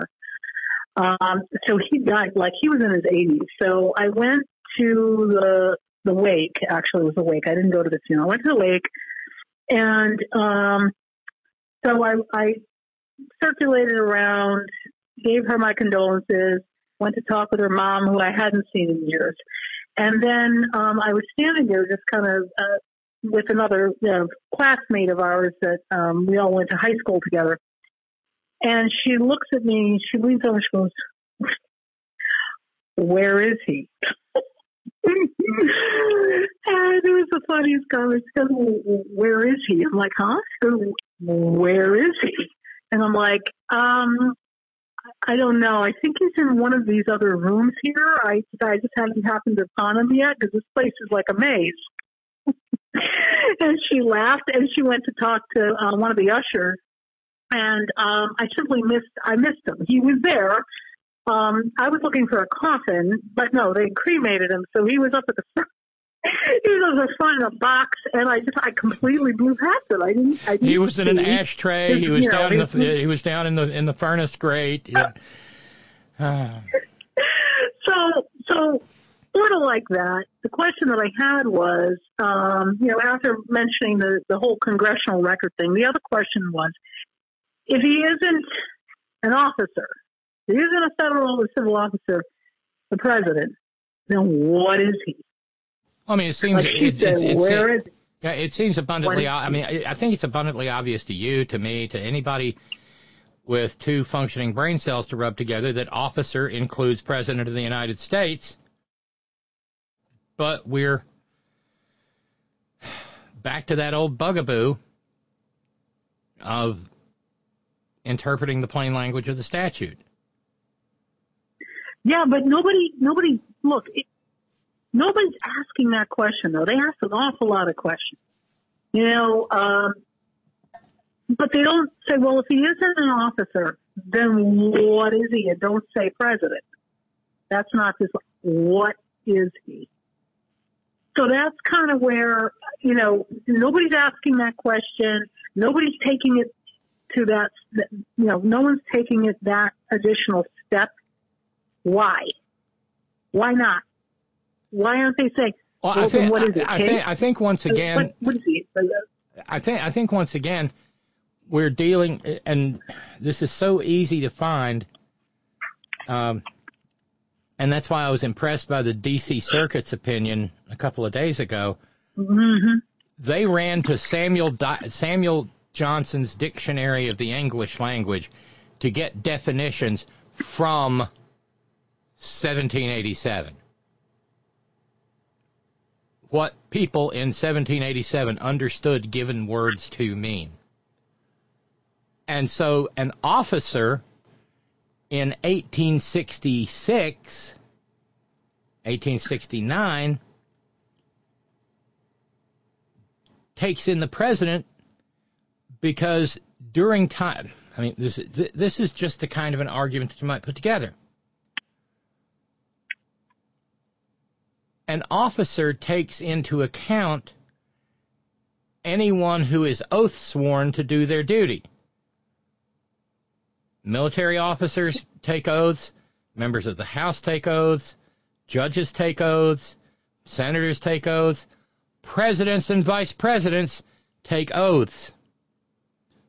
That may, that puts them within the universe of officers or office holders. Right. So the the the argument, and I think it's Yeah, entirely specious, put forward by Nitwit Nero's pettifogger, is that the president is some sort of sui generis um, being uh, who, by virtue of not being mentioned, does not fall within the statute. I don't think that's really where the problem lies, though, Darlene. I think the problem lies more profoundly in the silence of the uh, Section 4 of the 13th Amendment, 14th Amendment Yeah, I agree. as to ballots and elections. Yes. Oh, yes. I would agree with that. And, I, and it does seem like, you know, hindsight 2020 from where we're sitting with what we've seen in the last several years, um, it seems obvious to us, you know, that it should have been mentioned. Why didn't they mention president or vice president? Um, so that lower court Colorado judge, I don't know, Ketanji Brown Jackson seemed to be 100% siding with her that it's it's not indicated. Um, and that's exactly what Trump wants. He wants to be sui generis. He wants that. Um, that is just another stepping stone to him saying, I'm a king. Um, but right, it's not that it says it's, it, it's just, it's just a poorly, it, it's, it's a poorly worded piece of junk, just like to a certain extent the 25th Amendment is too. God, you know, uh, I just, oh God. Um,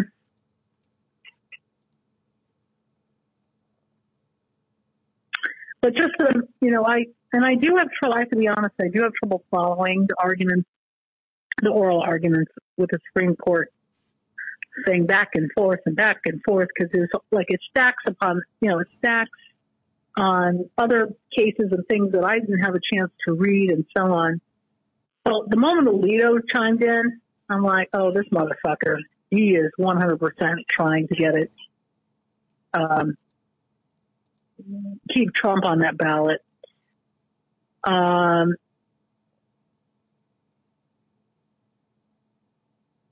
so as frustrating as it is, as messy as it is, um, I see their point um, that it's just going to be, you know, if one state says it and another state doesn't, and you know, kicks them off the ballot, another one doesn't, and we do have a mess, which is exactly what he's doing. And again, we have chaos agents on the Supreme Court certainly in the Republican Party, and they just keep generating chaos. I, Um, I, I but I do- you're not wrong. I do, and I do think that um, I would be extremely worried and shocked if they take the full immunity. I don't. There's no need for them to do it.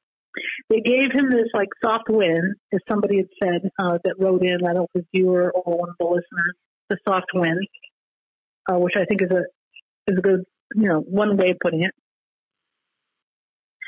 And those, and again, it's women. These three women judges on the DC circuit actually do the hard work.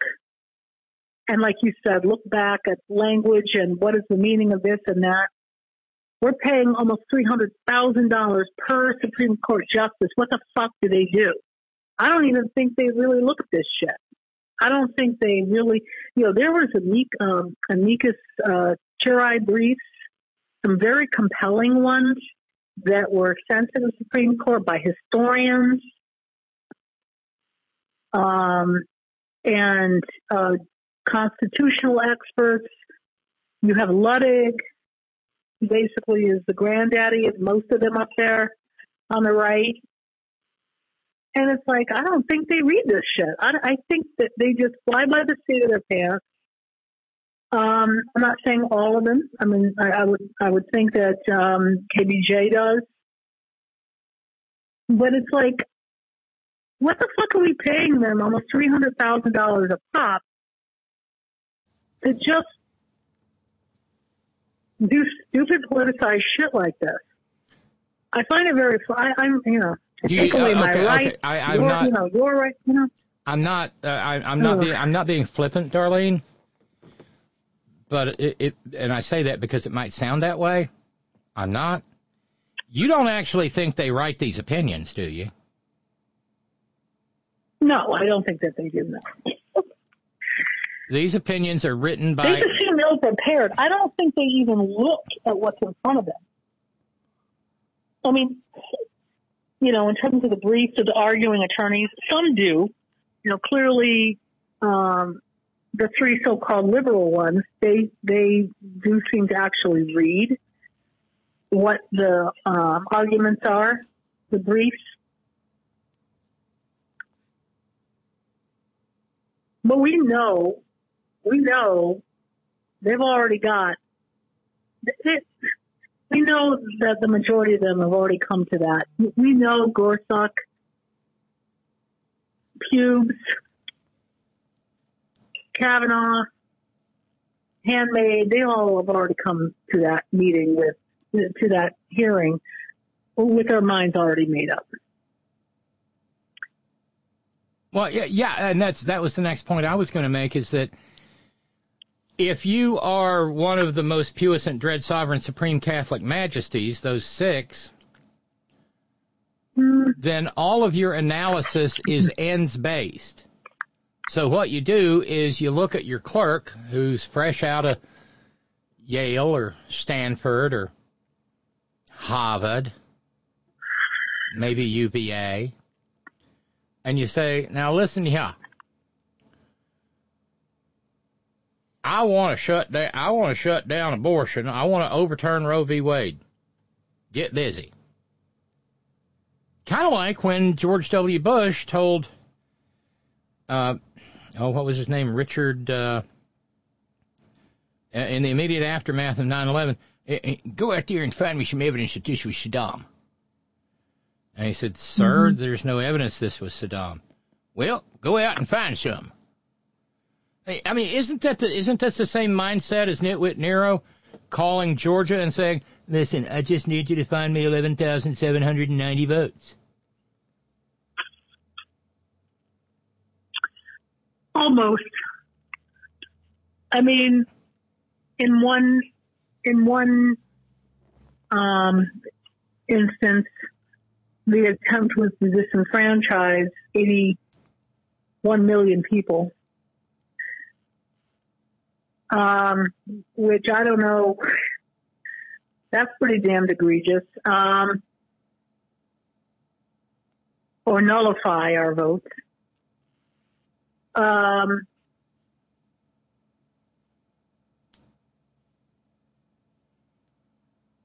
but he got away with it. I mean, if you want to talk about W, W led us led us to Trump, right? I mean, without without W, we wouldn't have Trump, right? Pushing those boundary lines. And we wanted to see him impeached. I do remember that. And Nancy said no. She was Speaker of the House at that time, and she caught a lot of shit because um, we all thought it was an impeachable offense. She claims that the evidence was not there. P.S. She did have a good relationship with him. She liked George Bush.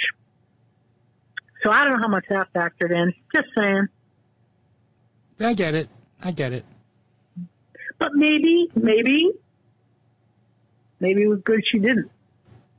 You know, I don't know. You know, and now again, hindsight 2020, looking at where we're at now, in the sense that, um, clearly Bush could argue that that was under the purview of you know his discretion as president. Oh, and I wanted to go back to officer for a minute because there's a there's another argument. I think it's kind of novel. I don't I don't know if it was mentioned today, but there is one instance in which the president is most certainly an officer of the United States and that is when he is in his role as commander in chief. Commander in chief of the Absolutely. armed forces. Yeah. And you may recall I've had little low rent conniptions on this program over the years about the abuse to which that phrase commander in chief is is is is exposed. The language of the Constitution says that he is commander in chief when the nation is at war. Right? Right. but he is referred to routinely in our mostly dipshit for-profit media as commander. Oh, and there goes the commander in chief. Uh, even even when we're not shooting at anybody.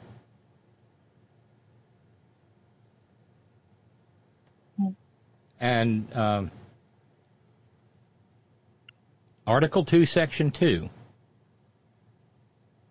is where the commander in chief language comes from.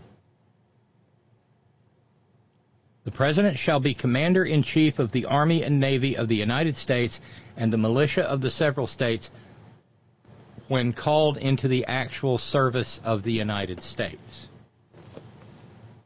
Now, see, there's another perfect example of inexpert drafting. What does the phrase, when called into the actual service of the United States, modify? Mm. It modifies the militia of the several states.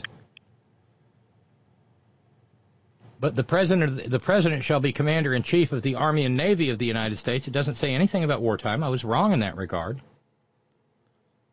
He is at all times commander in chief of the Army and Navy of the United States, and as such is an office holder of the United States. Yep. Commander in chief, commander in chief is a specific role that that that that in fact reflects the way the presidency was designed. You know, uh, when I when think- called into the I actual think- service the United yeah. States modifies militia of the several states. Right. I do think I, I do think that probably the the strongest argument um, that was made that you know rails against the states pushing this asshole off the ballot um, was uh, Chief Justice Ryan. And again, he's the he's the brilliant one, right? I mean, he's the most brilliant Republican. I think he was the one that raised the the that the whole Fourteenth Amendment section was really about. Um, I think it was about. Um, I'm not using the right terminology here, but um, is it the supremacy clause? It was more about keeping the states in states in check, uh, more or less. I don't want to say taking away rights of the state, but um, not giving the states more power than than the feds. So the fact that this section three is in that under the Fourteenth Amendment, it was um, C.J. Roberts' contention that it, it, it's it's not it's a stretch to say that the states had more power or had the power to prevent somebody from going on to the ballot of, of the state and on all the other states um, that's running for federal office, that it would, in a sense, supplant um, the federal government's authority. That, that this, if this is the section that they, if this, if they put it under the 14th, then his argument is that it's it's not giving the state that kind of unilateral authority. You see, you understand what I'm saying? Did you pick up on that when he when he said that? Yes. And uh, in, in in point of fact, And that's a tough one. well, it is. But the thing is, that Section Three of the Fourteenth Amendment also takes the states into account, so that presumptively provides the right of the federal government to step in and say, "No, sorry, uh, your new governor Jefferson Davis cannot be governor of Mississippi."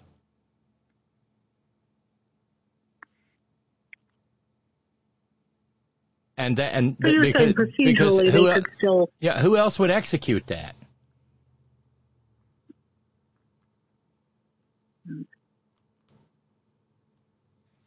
It, it, it by, except the federal government. I mean, I guess this all this all gets so wrapped up in so many other concepts, but It leaves us unsatisfied. well, it does, and this is so unsatisfactory. you know, hold any Yeah, office, Putin civil say, or military. democracy doesn't work. Yeah. See, this is this is why I say democracy no work. But hold any office, civil or military, under the United States or under any state.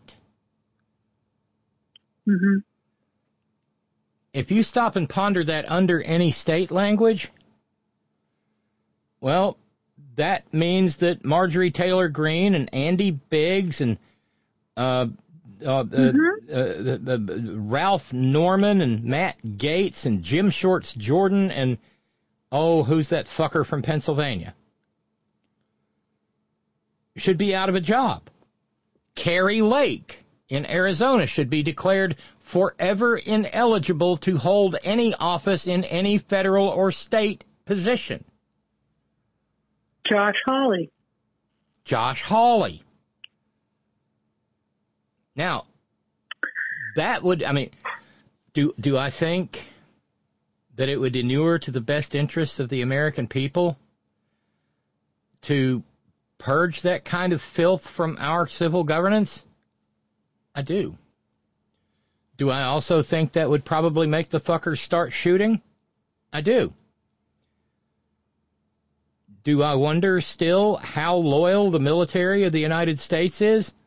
I do. Especially mm-hmm. when you've still got oath keepers and three percenters out there. Right. Yeah, like you said, the, the insurrection is still going on. Yeah. So we're subjected to, I mean, how is how is that? I mean, granted, you know, it's it's it's nineteen it's it's it's nineteen thousand uh, light years of dipshittery. But to the extent that they are trying to infringe upon the power of the federal government to uh, uh, address issues relating to borders, how is that stupid army of God convoy not an act of insurrection? Ooh, there's a fun one.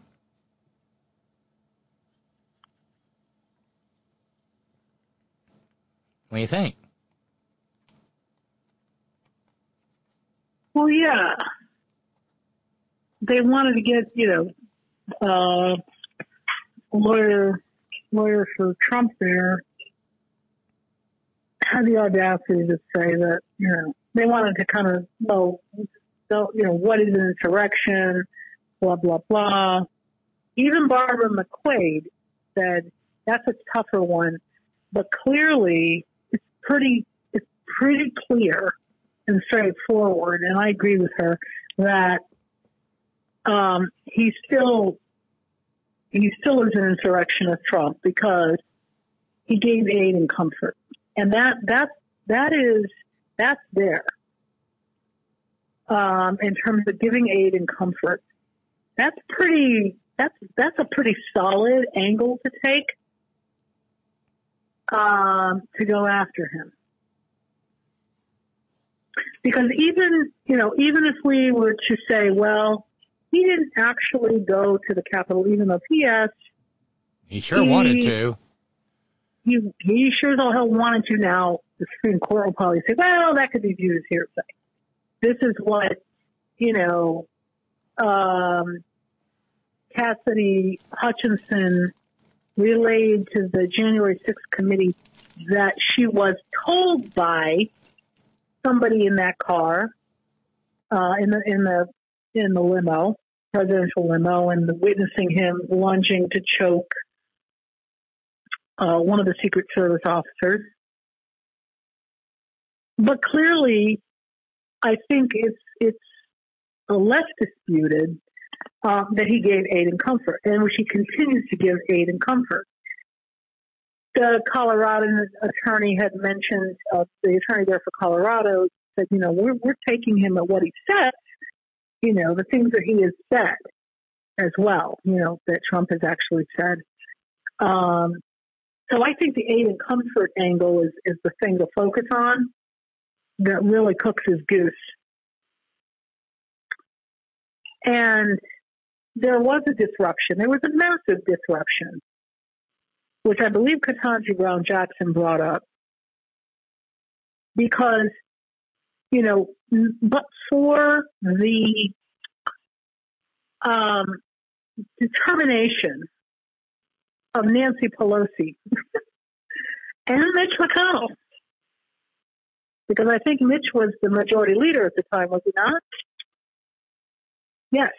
Um, but for the determination of both of those two leaders of their respective houses, um, they wouldn't have they wouldn't have been able to do the um, to do the certification. But both of them agreed, we're doing this. No matter, you know, once this is, you know, assuming they got out of it alive, which thank goodness they did, I think they were there, what, at 4 a.m. in the morning certifying.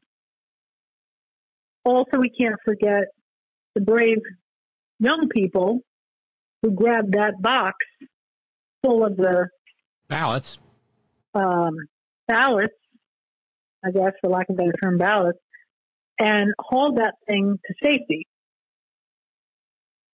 Otherwise, he he succeeded. He succeeded in disrupting the uh, you know a con- constitutional governance. He succeeded in and almost permanently succeeded in in stopping the workings of of our constitutional governance. He he delayed it, certainly delayed it several hours.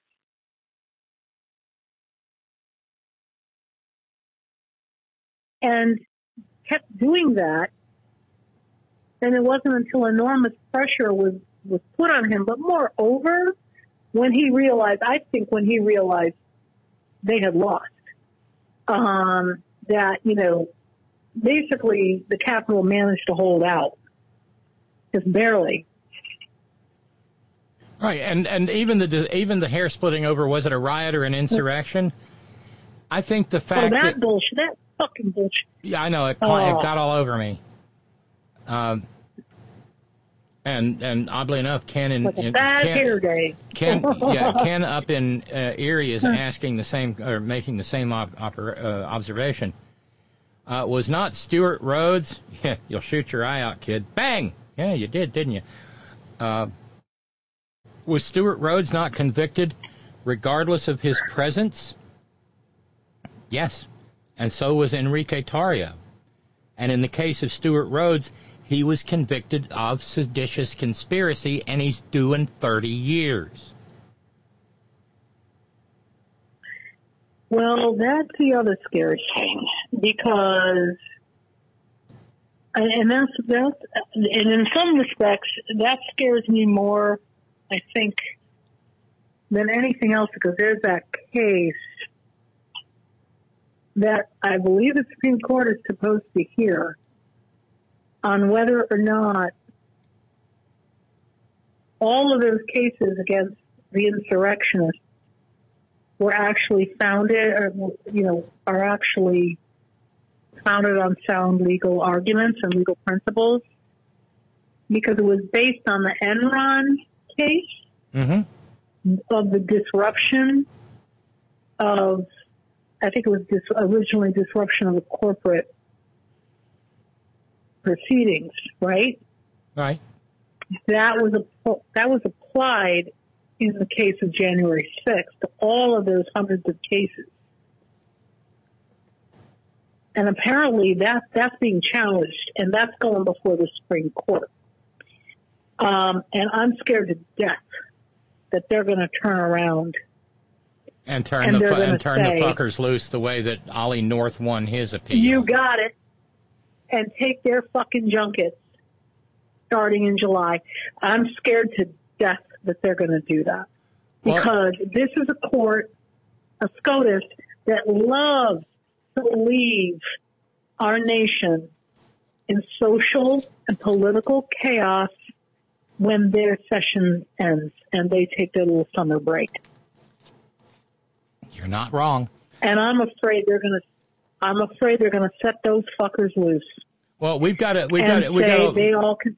I was going to say we've got a lot of people who have chimed in on the idea of officer. Uh, Steve in New York, uh, the president as officer. What about when we refer to him as the chief executive officer, i.e., the chief executive of the United States, or as he was referred to by George Washington, the chief magistrate? There's no way a magistrate isn't an officer.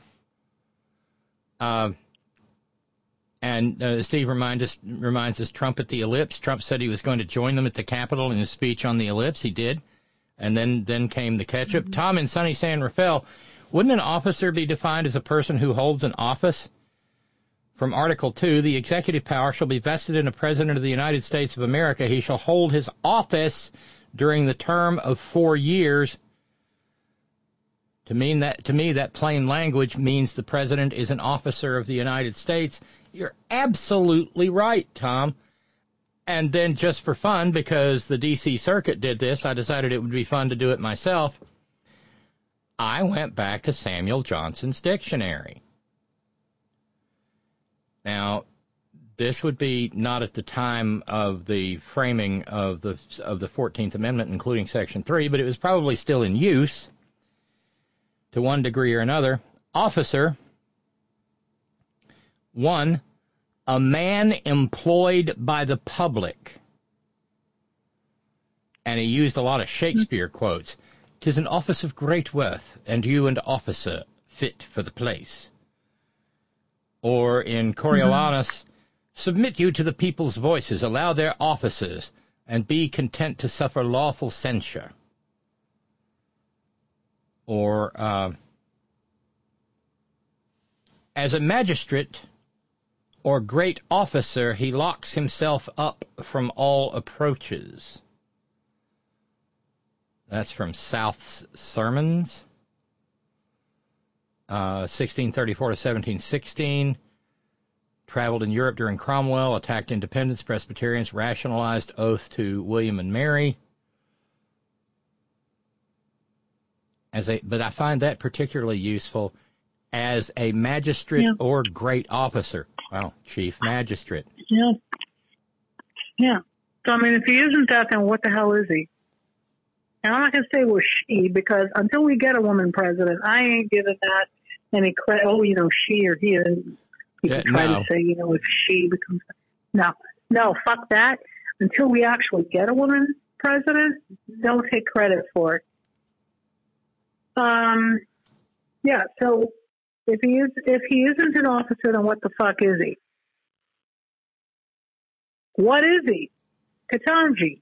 What is he? Yeah. Well, I I, I don't quite understand. I I, don't I get where she was. I think she I think she was setting a tiger trap. I'm sorry. Say that again. I think she was setting a tiger trap. She wanted uh, she, by asking that question from her side of the bench. Look! Look what! Look what she got the the geniuses of the multimillionaire for-profit media to do. Even Ketanji Brown Jackson seemed skeptical. Or perhaps she was inviting that that uh, and and she knows what a shitbird that lawyer is. Uh, she was inviting him to step into her lair. I mean, why doesn't it say president? Because it doesn't have to. Because it says officer. And there is no way that the president of the United States is not an officer. There is nothing to suggest in the constitutional text that he is sui generis. He is not, among other things, he is not royalty. He does not hold his office by blood or inheritance. The idea of a monarch was rejected after Alexander Hamilton first ran it up the flagpole, and everybody said, fuck you, kid. And it was reaffirmed by George Washington when they tried to make him a monarch, and he said, no fucking way. Yeah. Uh, I felt she was being snarky because she, she started off a little bit with, you know, she mentioned textualism, you know, almost like, you know, all of these guys sitting here on my right are all textualists. Well, it doesn't say it. So what, you know, I don't know, it seemed like she was prodding or goading something, or maybe not, you know, maybe she was being, you know, straightforward. It isn't in there. How do we, how do we, how do we deal with that? Why is it in there? It says electors of president and vice president. How come you didn't use that argument? I think she asked him. Well, that's not as strong an argument, or something like that. I think. Well, and as we as we know, Elena Kagan set a tiger trap for him, and he walked right into it, and that and, Mhm. and that's what made Sammy Bad Breath have to come and save his bacon.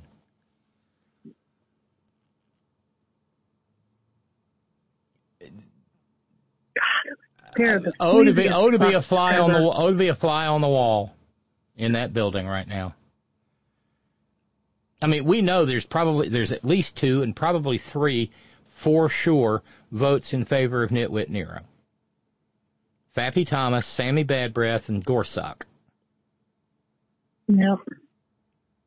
Kavanaugh, I think too. He seemed a little dicey. Yeah, Kavanaugh was squishy on this, but but again, let's remember this is it's still a case of first impression. And Mm-hmm. they don't want to rule on it. And the easiest way not to rule on it is to say there's nothing in here about ballots. There's nothing in here about elections. This case is not right. Okay, this is the ultimate off ramp. This case is not ripe for adjudication.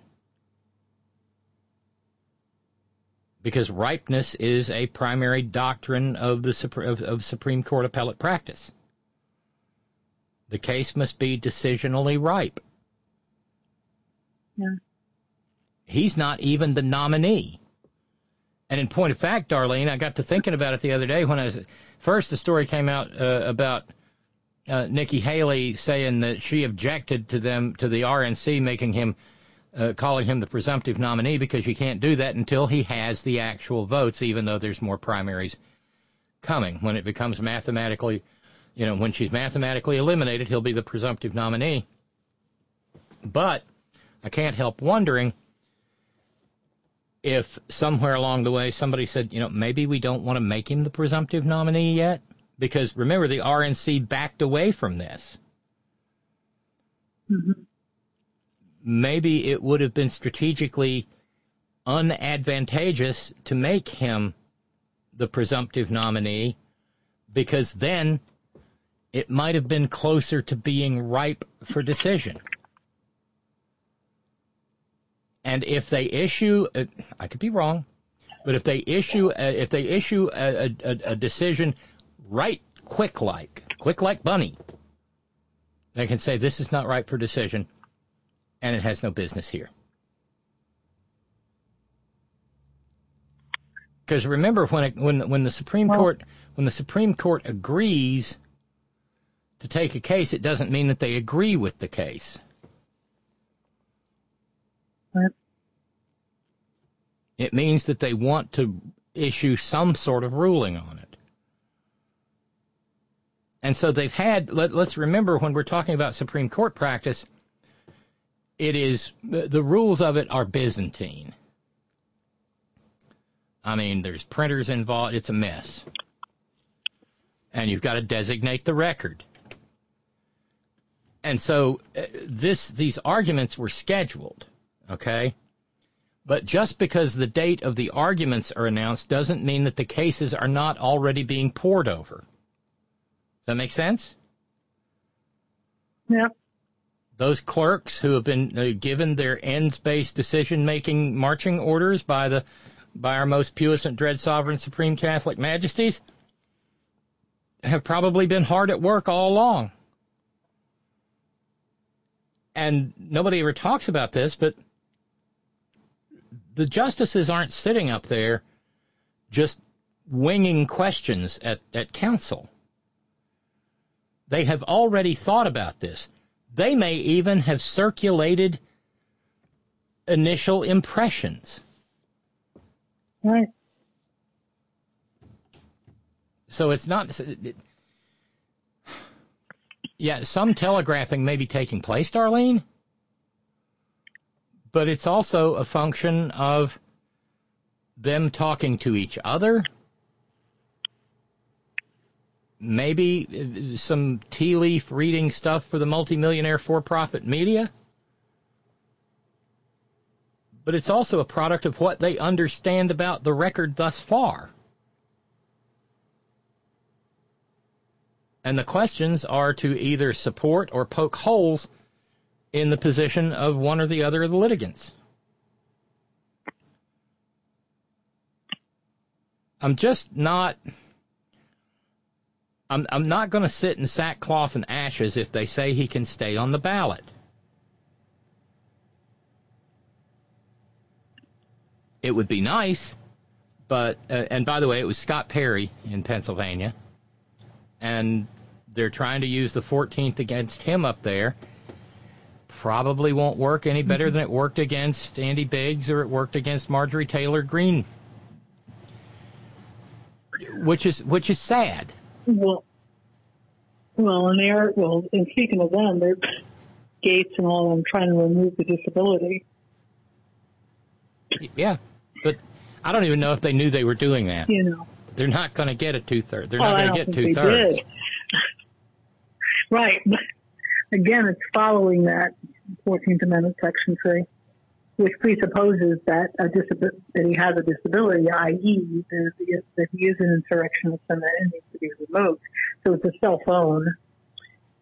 And see, they I really, they really, they can't introduce a formal uh, 14th Amendment Section 3 disability bill because in order to do that, they would have to acknowledge that he was an insurrection, an insurrectionist, because otherwise there's no need to lift the disability. Precisely. I mean, they're they're they're not the sharpest the sharpest knives in the toaster. No. And no. and frankly, they have they, they, no one... they've constructed their own Kobayashi Maru. Mm-hmm. with everything you said, the Supreme Court also knows what's coming through the pipeline as well. Yes.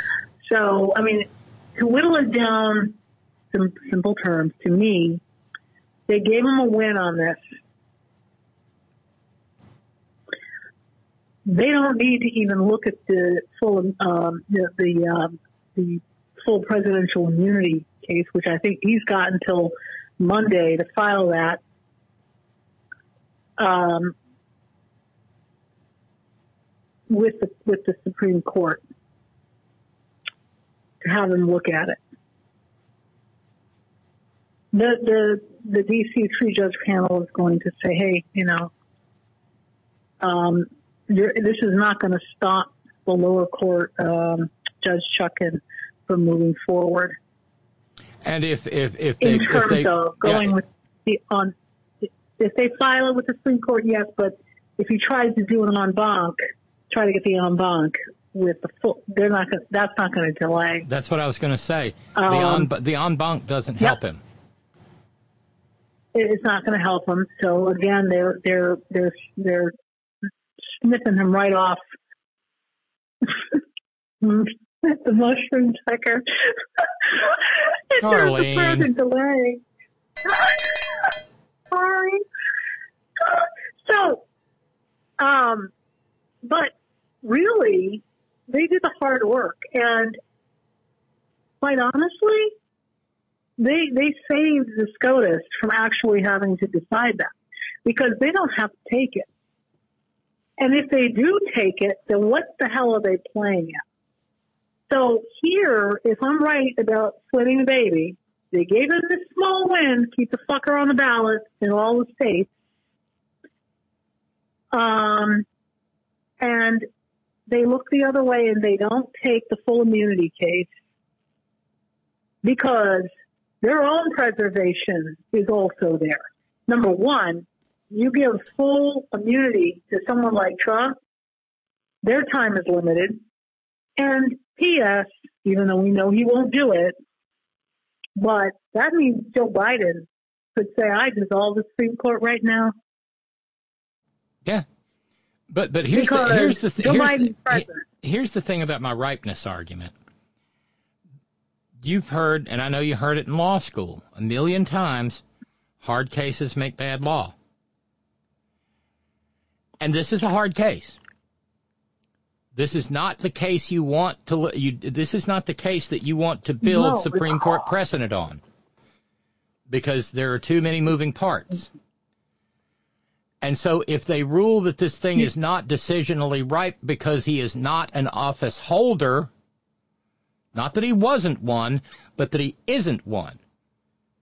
You know, this isn't some sort of damnatio memoriae exercise where they're going to go back and strike down everything that, that God knows. This is anticipatory. This is speculative in point of fact, they're asking the Supreme Court for the one thing that the Supreme Court absolutely says we will not fucking do, and that is to offer an advisory opinion. Right. And if, if I were if I were them, I probably would offer up a nine to nothing decision that the case is not ripe and just boot it. Because then both sides can claim victory. Well, are we talking about which case are we talking about? The the, The, the 14th, Amendment? yeah, the 14th Section Amendment three? case. Yeah. Right. Okay. Right. Yeah. Um, even though, you know, if I heard Gorsuch right, he still thinks Trump's the real office holder, which probably, you know, Jimmy's best friend also thinks he's still the office holder. Jimmy's best friend. Yeah, best besties. You know, I mean, I'm being, you know, I'm being a little facetious here, but yeah. But to me, the split, you know, this is an easy way for them to split the baby. Give, give Trump the win on this thing or being on the ballot. So, you know, he can, you know, because this society is a sick society.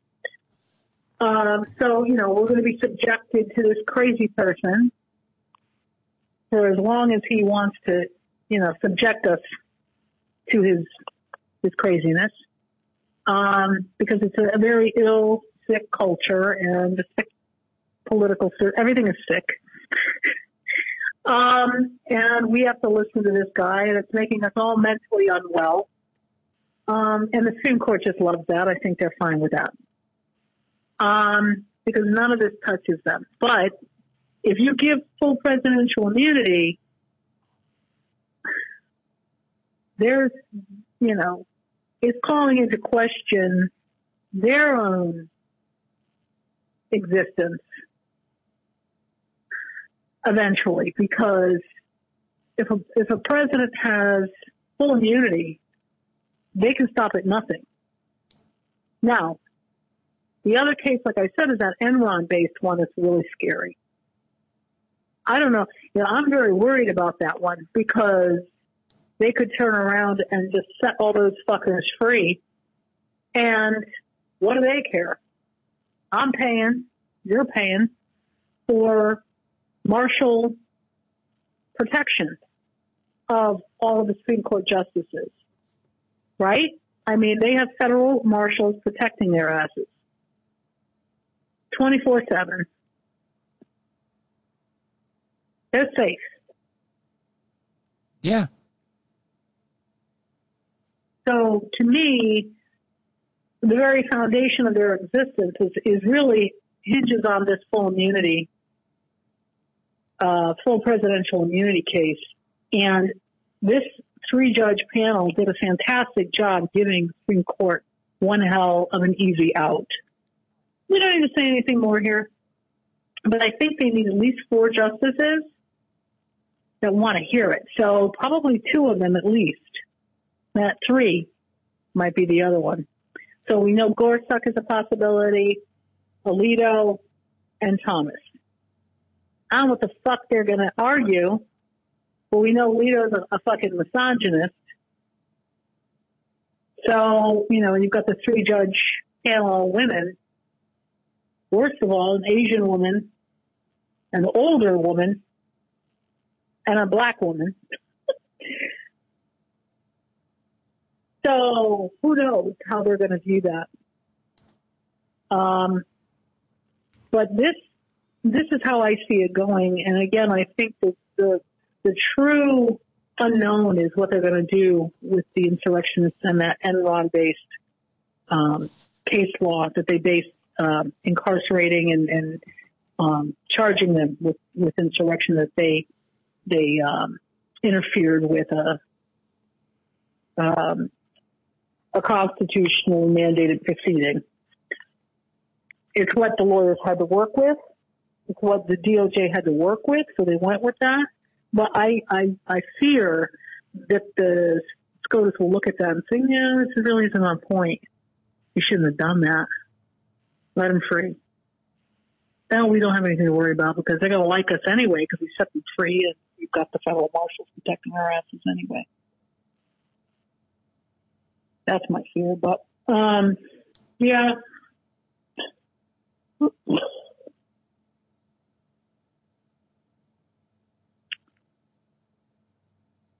So anyway, I just wanted to weigh in on that. Um, and I better get going. I better, I gotta get dinner ready for my four, four-legged furry pups. How are they? Um, one of which, oh, it's been brutal. Um, Alfie went into cardiac arrest on January 19th. Uh, started wheezing. We, I said, what the hell's going on? Oh, close to $4,000 later. uh, somehow he managed to survive it. He had to go up to upstate in um, Albany is the best in the region for heart issues. Um, so his heart did stop, uh, but started up again, but his lungs filled with fluid and oh dude. So um, it's been grueling. Um, finally got back to eating. That took at least solid two weeks of hard work and effort.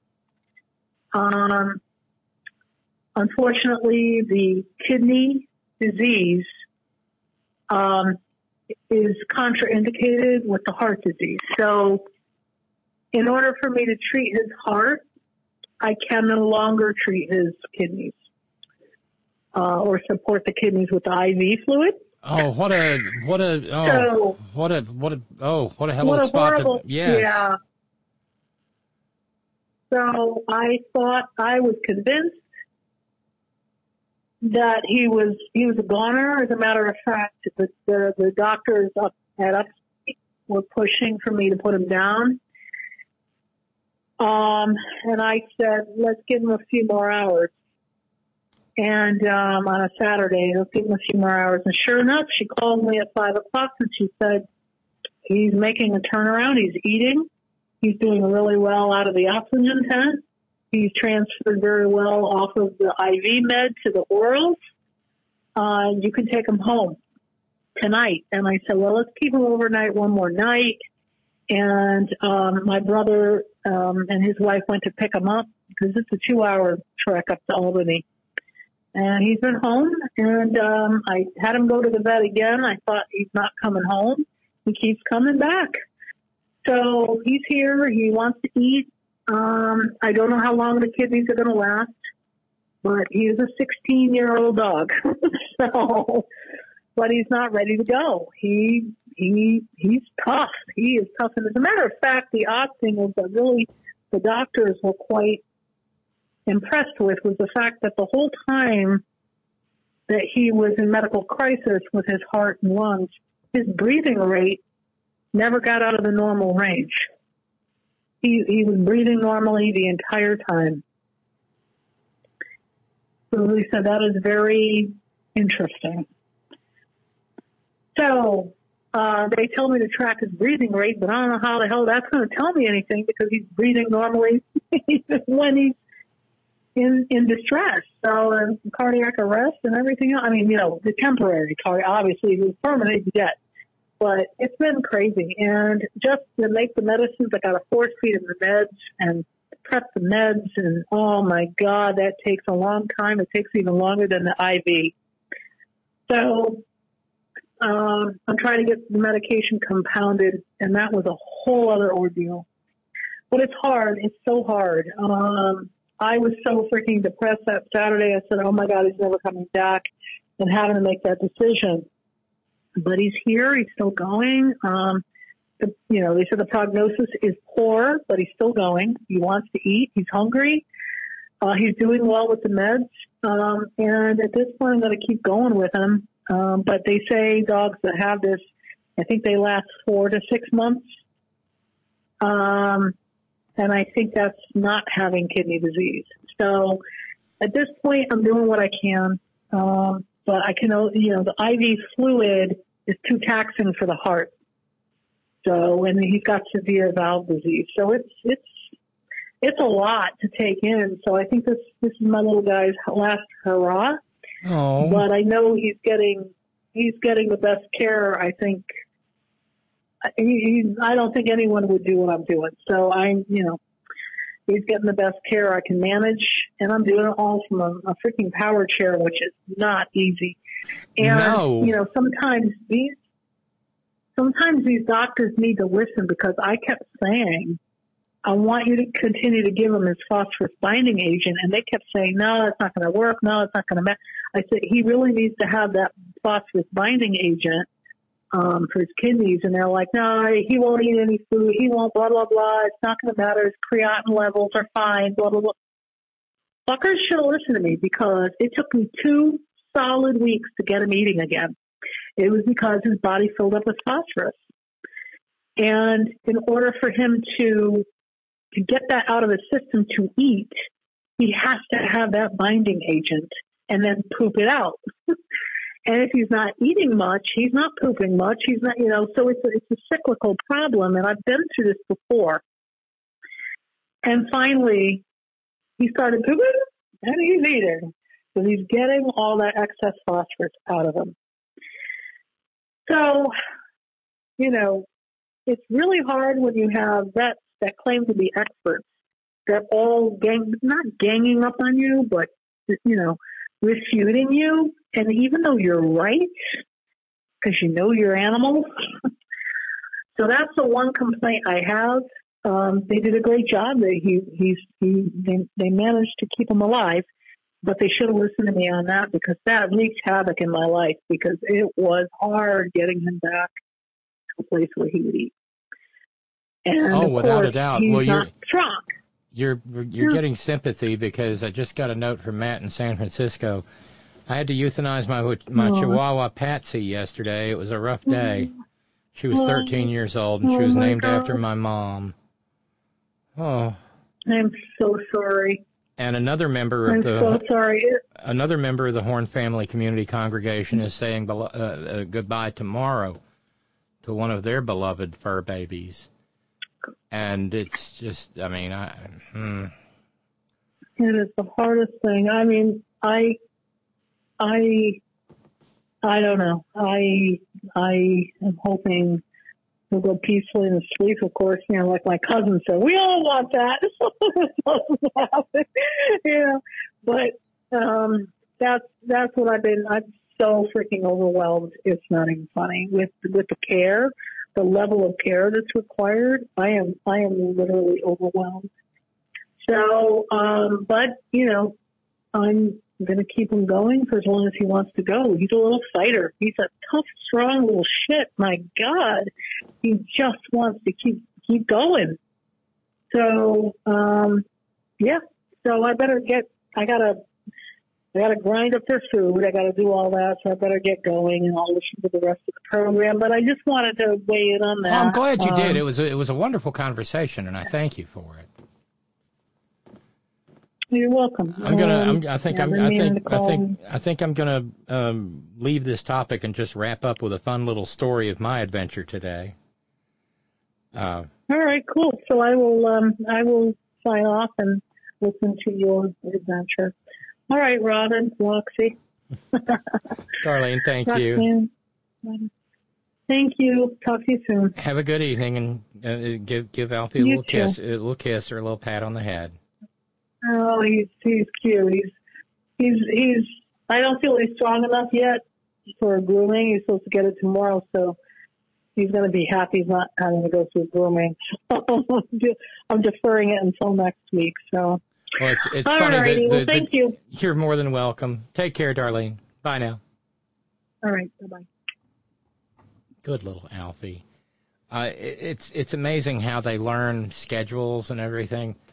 When I run overtime back here, uh, the golden one, Mister Golden Hair, Shadow, uh, begins getting antsy when it gets past eight o'clock because Auntie, Aunt, Auntie, Auntie says I love you and I'll be back and disappears for about three and a half hours. And when it turns into more than three and a half hours, he starts getting antsy.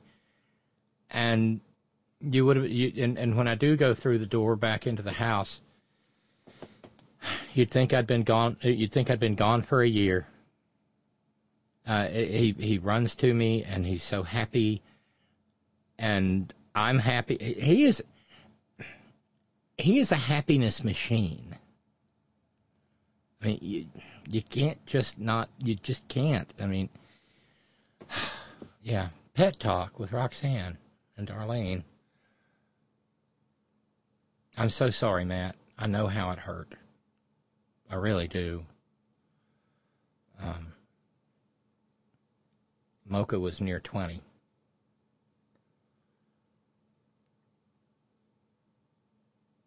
So, gee, Roxanne, what did you do earlier today? Well, I got up at 5 o'clock in the morning and uh, poured a blazing hot hot latte down my throat. Decaf helps. You even you don't even have to have the caffeine. It just perks you up. Got ready, got out the door at a quarter to seven. Now, bear in mind, Charleston isn't even 50 miles from here, but it's all two lane road. And the first seven miles of it are winding, and you can't make any time at all on the mountain.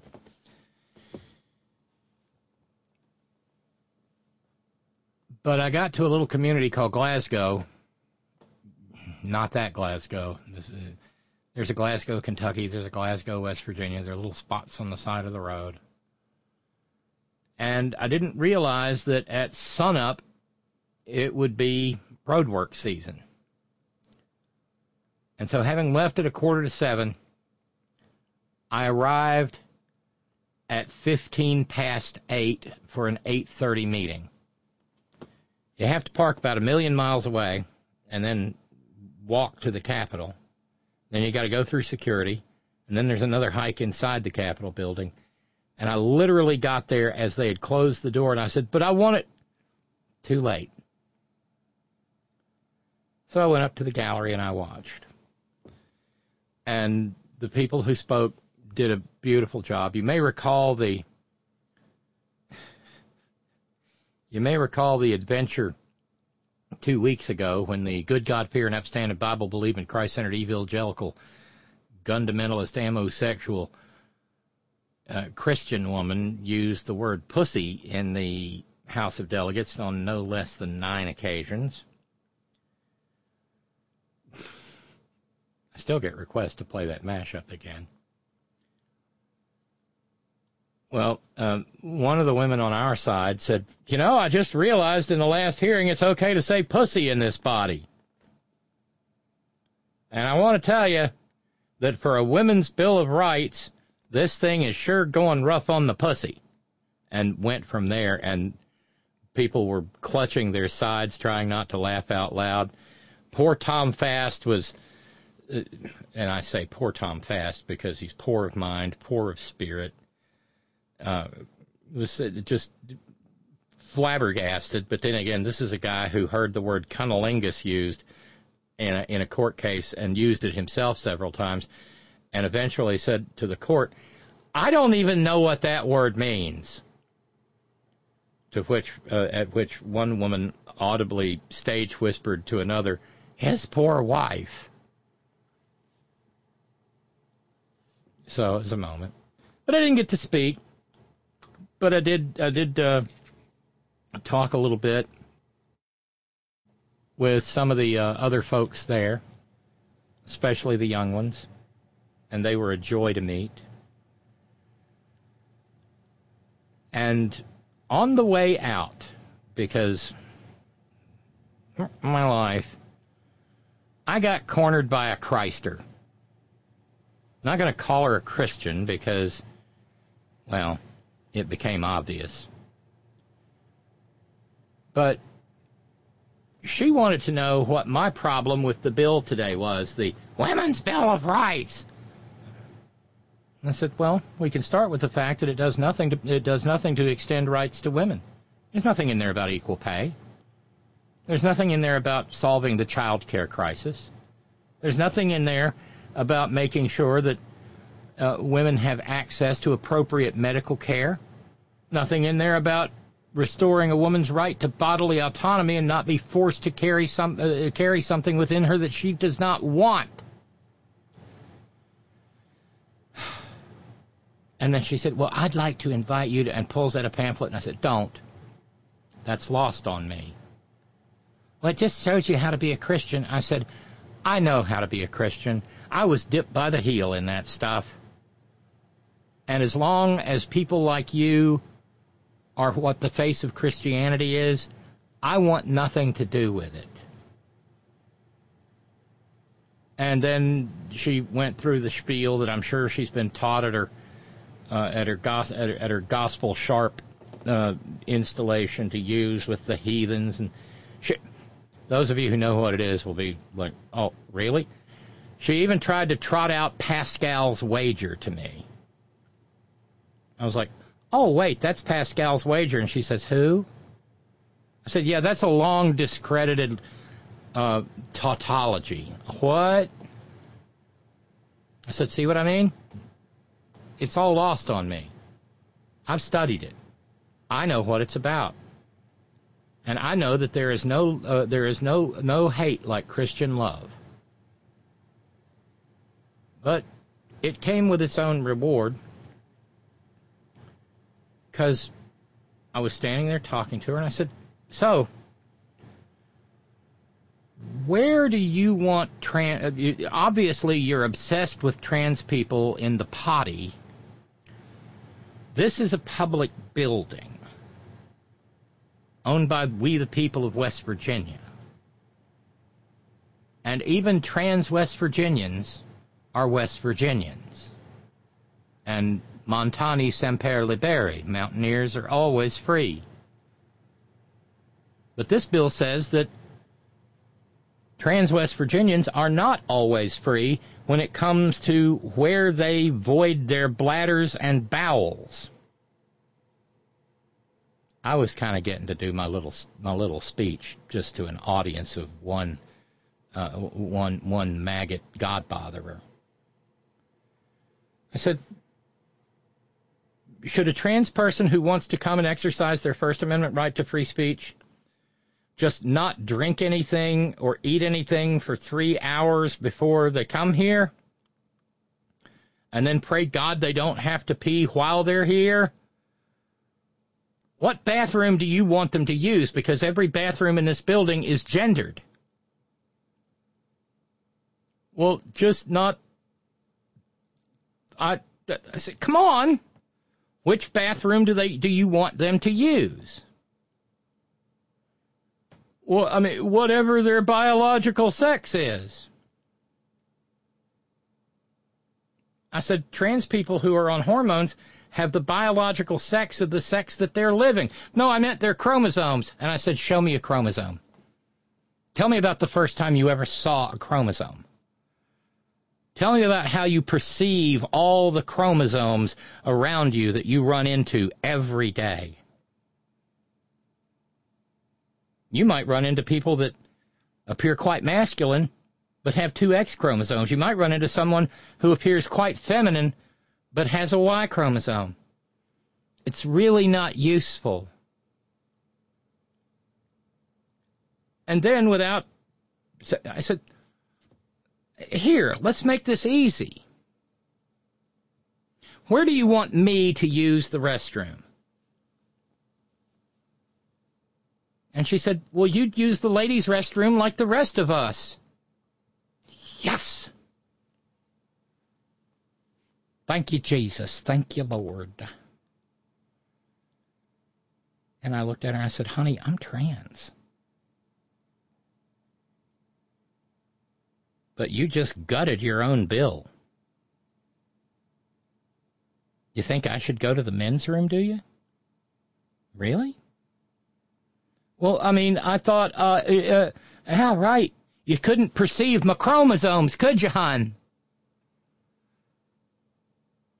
I mean, I was not kindly, I was not mean to her, but I was not particularly kindly disposed to her arguments, especially after she said, well, the, if you just watch this one video by Ken Ham, and I did, I laughed in her face. I said, you're kidding, right? That Australian grifter from Kentucky who's sucking off the public teat with a young earth creationist theme park and playground where Adam and Eve ride their dinosaur to church every day. And you probably know what was playing in my head at exactly that moment. This. And on the third day, God created the Remington bolt action rifle so that man could fight the dinosaurs and the homosexuals. Amen. And so she was she was completely wrong-footed. And then I just decided to put a little bow on it all. And I said, "Ma'am, unlike you, Oh, thank you, Micah. I just all caps. Yes, yes, yes, yes, yes, yes. I know. I said, ma'am, unlike you, I don't think there's pie in the sky when I die.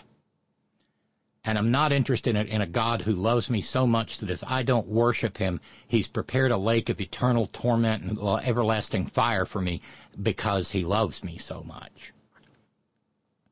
And I threw in a smattering of uh, referring to Jesus as they two or three times. She's probably still thinking about it. But at the end, she said, "But I said, so I don't think there's I don't think there's pie in the sky when I die like you do. Uh, my life is finite and precious, and I've already wasted way too much of it on you. So I'll bid you good day, madam." And she said, "Well, God bless. I'll pray for you." I said, "Don't." If I think for an instant you are, I will light a candle to Satan in your name. Because Satan is as imaginary as your great big bearded sky daddy. And took my leave. But apparently the goddess of irony was not done with me yet. Because Okay, let me set the stage. Today, when I got up and got dressed, it was cold. So I wore a pair of cable knit sweater tights, a charcoal gray wool sweater dress, kind of bodycon, and a pair of black knee high boots because they're really comfortable. And I was put together. One of the one of the young ones said, "Oh God, Miss Robyn's always so put together," and I was just like, "Oh, I love you." And then she said, "I want to be like you when I grow up," and I was, like, "Ooh, no, don't! You want to be you." Uh, but anyway, I left, and I knew I wasn't going to be going by Kroger's or anything. And so as I came up the mountain, I stopped at a little grocery store called Grant's in Smithers Curiously, in the middle of the day, I did not get held up in traffic. Thanks. Maybe the goddess of irony set all of this up so that I could witness to the believer. But I pull up to Grant's. It used to be a Kroger's. Before that, it was a penny fair. It's been there for eons. It's right near where my grandmother Welch jumped out of a burning car being driven by my father's. Mother, don't ju- mo- mo- mother! But she panicked. The that old Dodge, that, that at the time new Dodge station wagon, caught fire somehow. Dad was negotiating it over to the side of the road. This is before I was born, and she went bailing out of the car and broke her leg going down the hill. Right there at that grocery store. This is the kind of stuff that lives in my memory. But anyway, I pulled in because I needed a needed a half gallon of half and half. And so I went swanning through Grants. There was a group of women at a at a fold out card table with a bunch of t-shirts all over them. And I said, hi. And they said, hi. And I went in and I got my half and half and I came back out. And so that's when they gave me the pitch. Would you like to help us in our effort to help people recover from addiction? And I was like, really? The Jesus people twice in a row? Why? But I decided I had my fun for the day and I said, well, tell me about your program. She gives me a little flyer and she says, if you know anybody in need of help, we'll be right there. And she wasn't proselytizing or trying to save my soul or anything. And I said, Well, thank you. She said, Would you like to buy a t shirt? I said, Ah, none of that's really my style, but here, let me give you a couple of bucks. And I took two two dollar bills because I got a, I got I got more one dollar bills in my wallet right now. Not that I mean, there's just like fifteen of them Looks like I work at a strip joint. All those ones. Uh, I know. Playing in my head, Stephen New York says the Flintstones theme. Absolutely. Uh, but I gave her a couple of bucks and said, you know, good luck, do good work. And went about my way, and I was standing there getting into the car, and all of a sudden, this about my age blonde woman comes fast walking up to me and she's got something in her hand. I'm like, please don't be, a, oh, please, please. I was thinking of Scott. Don't let it be a chick publications tract. Just that's too much. And instead, she hands me a sticky, a post-it note, and she said, "I just felt led to give you this." And she hands me this post-it note, and written on it in pink sharpie are the words, You are so very beautiful. And a heart. Oh! I went, Well, thank you. That's so kind. And she said, You just are. You're breathtaking. And I said, Well, this all washes off. And we, she said, uh, and I took a moment. Oh, by the way, I'm running for office. If you're in this district, she says, I live in I live in Beckley, so she's not. But I went to school at Tech just down the road, in West Virginia Tech, which is no longer a going concern. I said, well, uh, at the same time, I was going through Harvard on the Mon. I'm a proud daughter of West Virginia University. She said, oh, how nice, and not in a shitty way.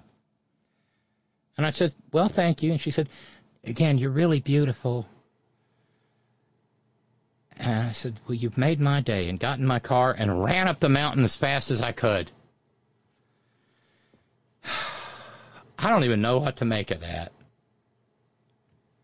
But it's almost, I don't know, it was almost like a counterpoint to the God botherer I ran across in, in Charleston.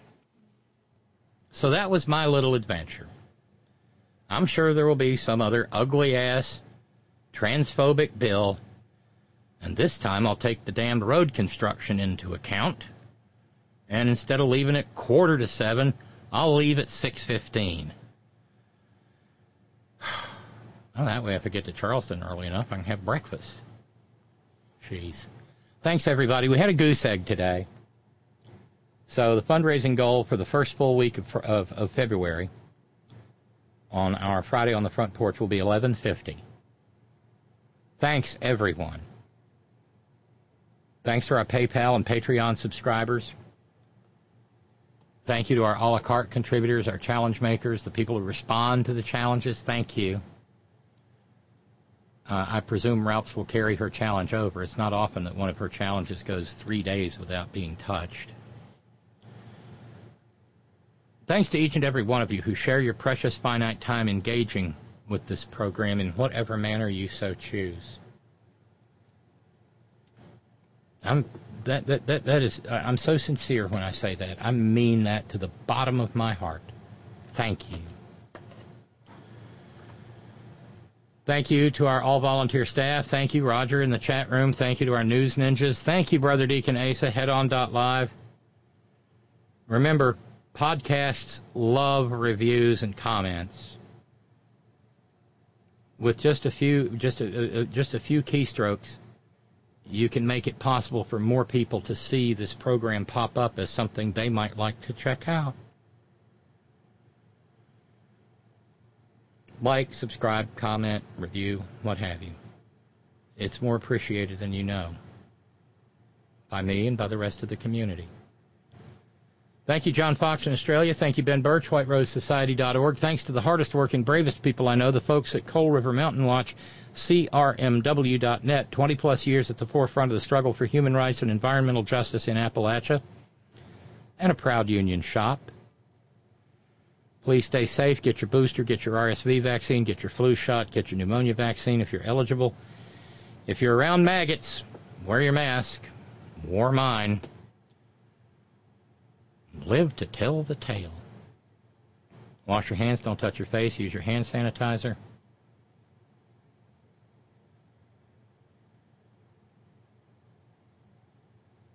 Maintain your social distance as best you can. And if the uh, if Orange Julius Geezer comes toward you on the sidewalk says, I know we don't want to, but we're going to have to trust the Supreme Court. Well, avoid Nitwit Nero like the plague because he is. Always, always, always. Gina, it's all for you. Oh, and uh, one last thing. Uh, note coming in from Cynthia in the Bay Area.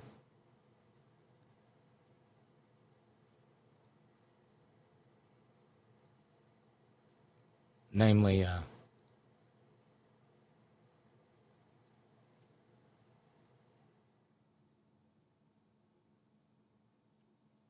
There, there we go. Uh, Cynthia said a little bit ago, I'm with Ann Coulter on Trump. Die. Choke on a cheeseburger or something. I may be a terrible person for it, but I'm not the one wishing it. No, you're just, you're associating yourself with Ms. Coulter's remarks, Cynthia.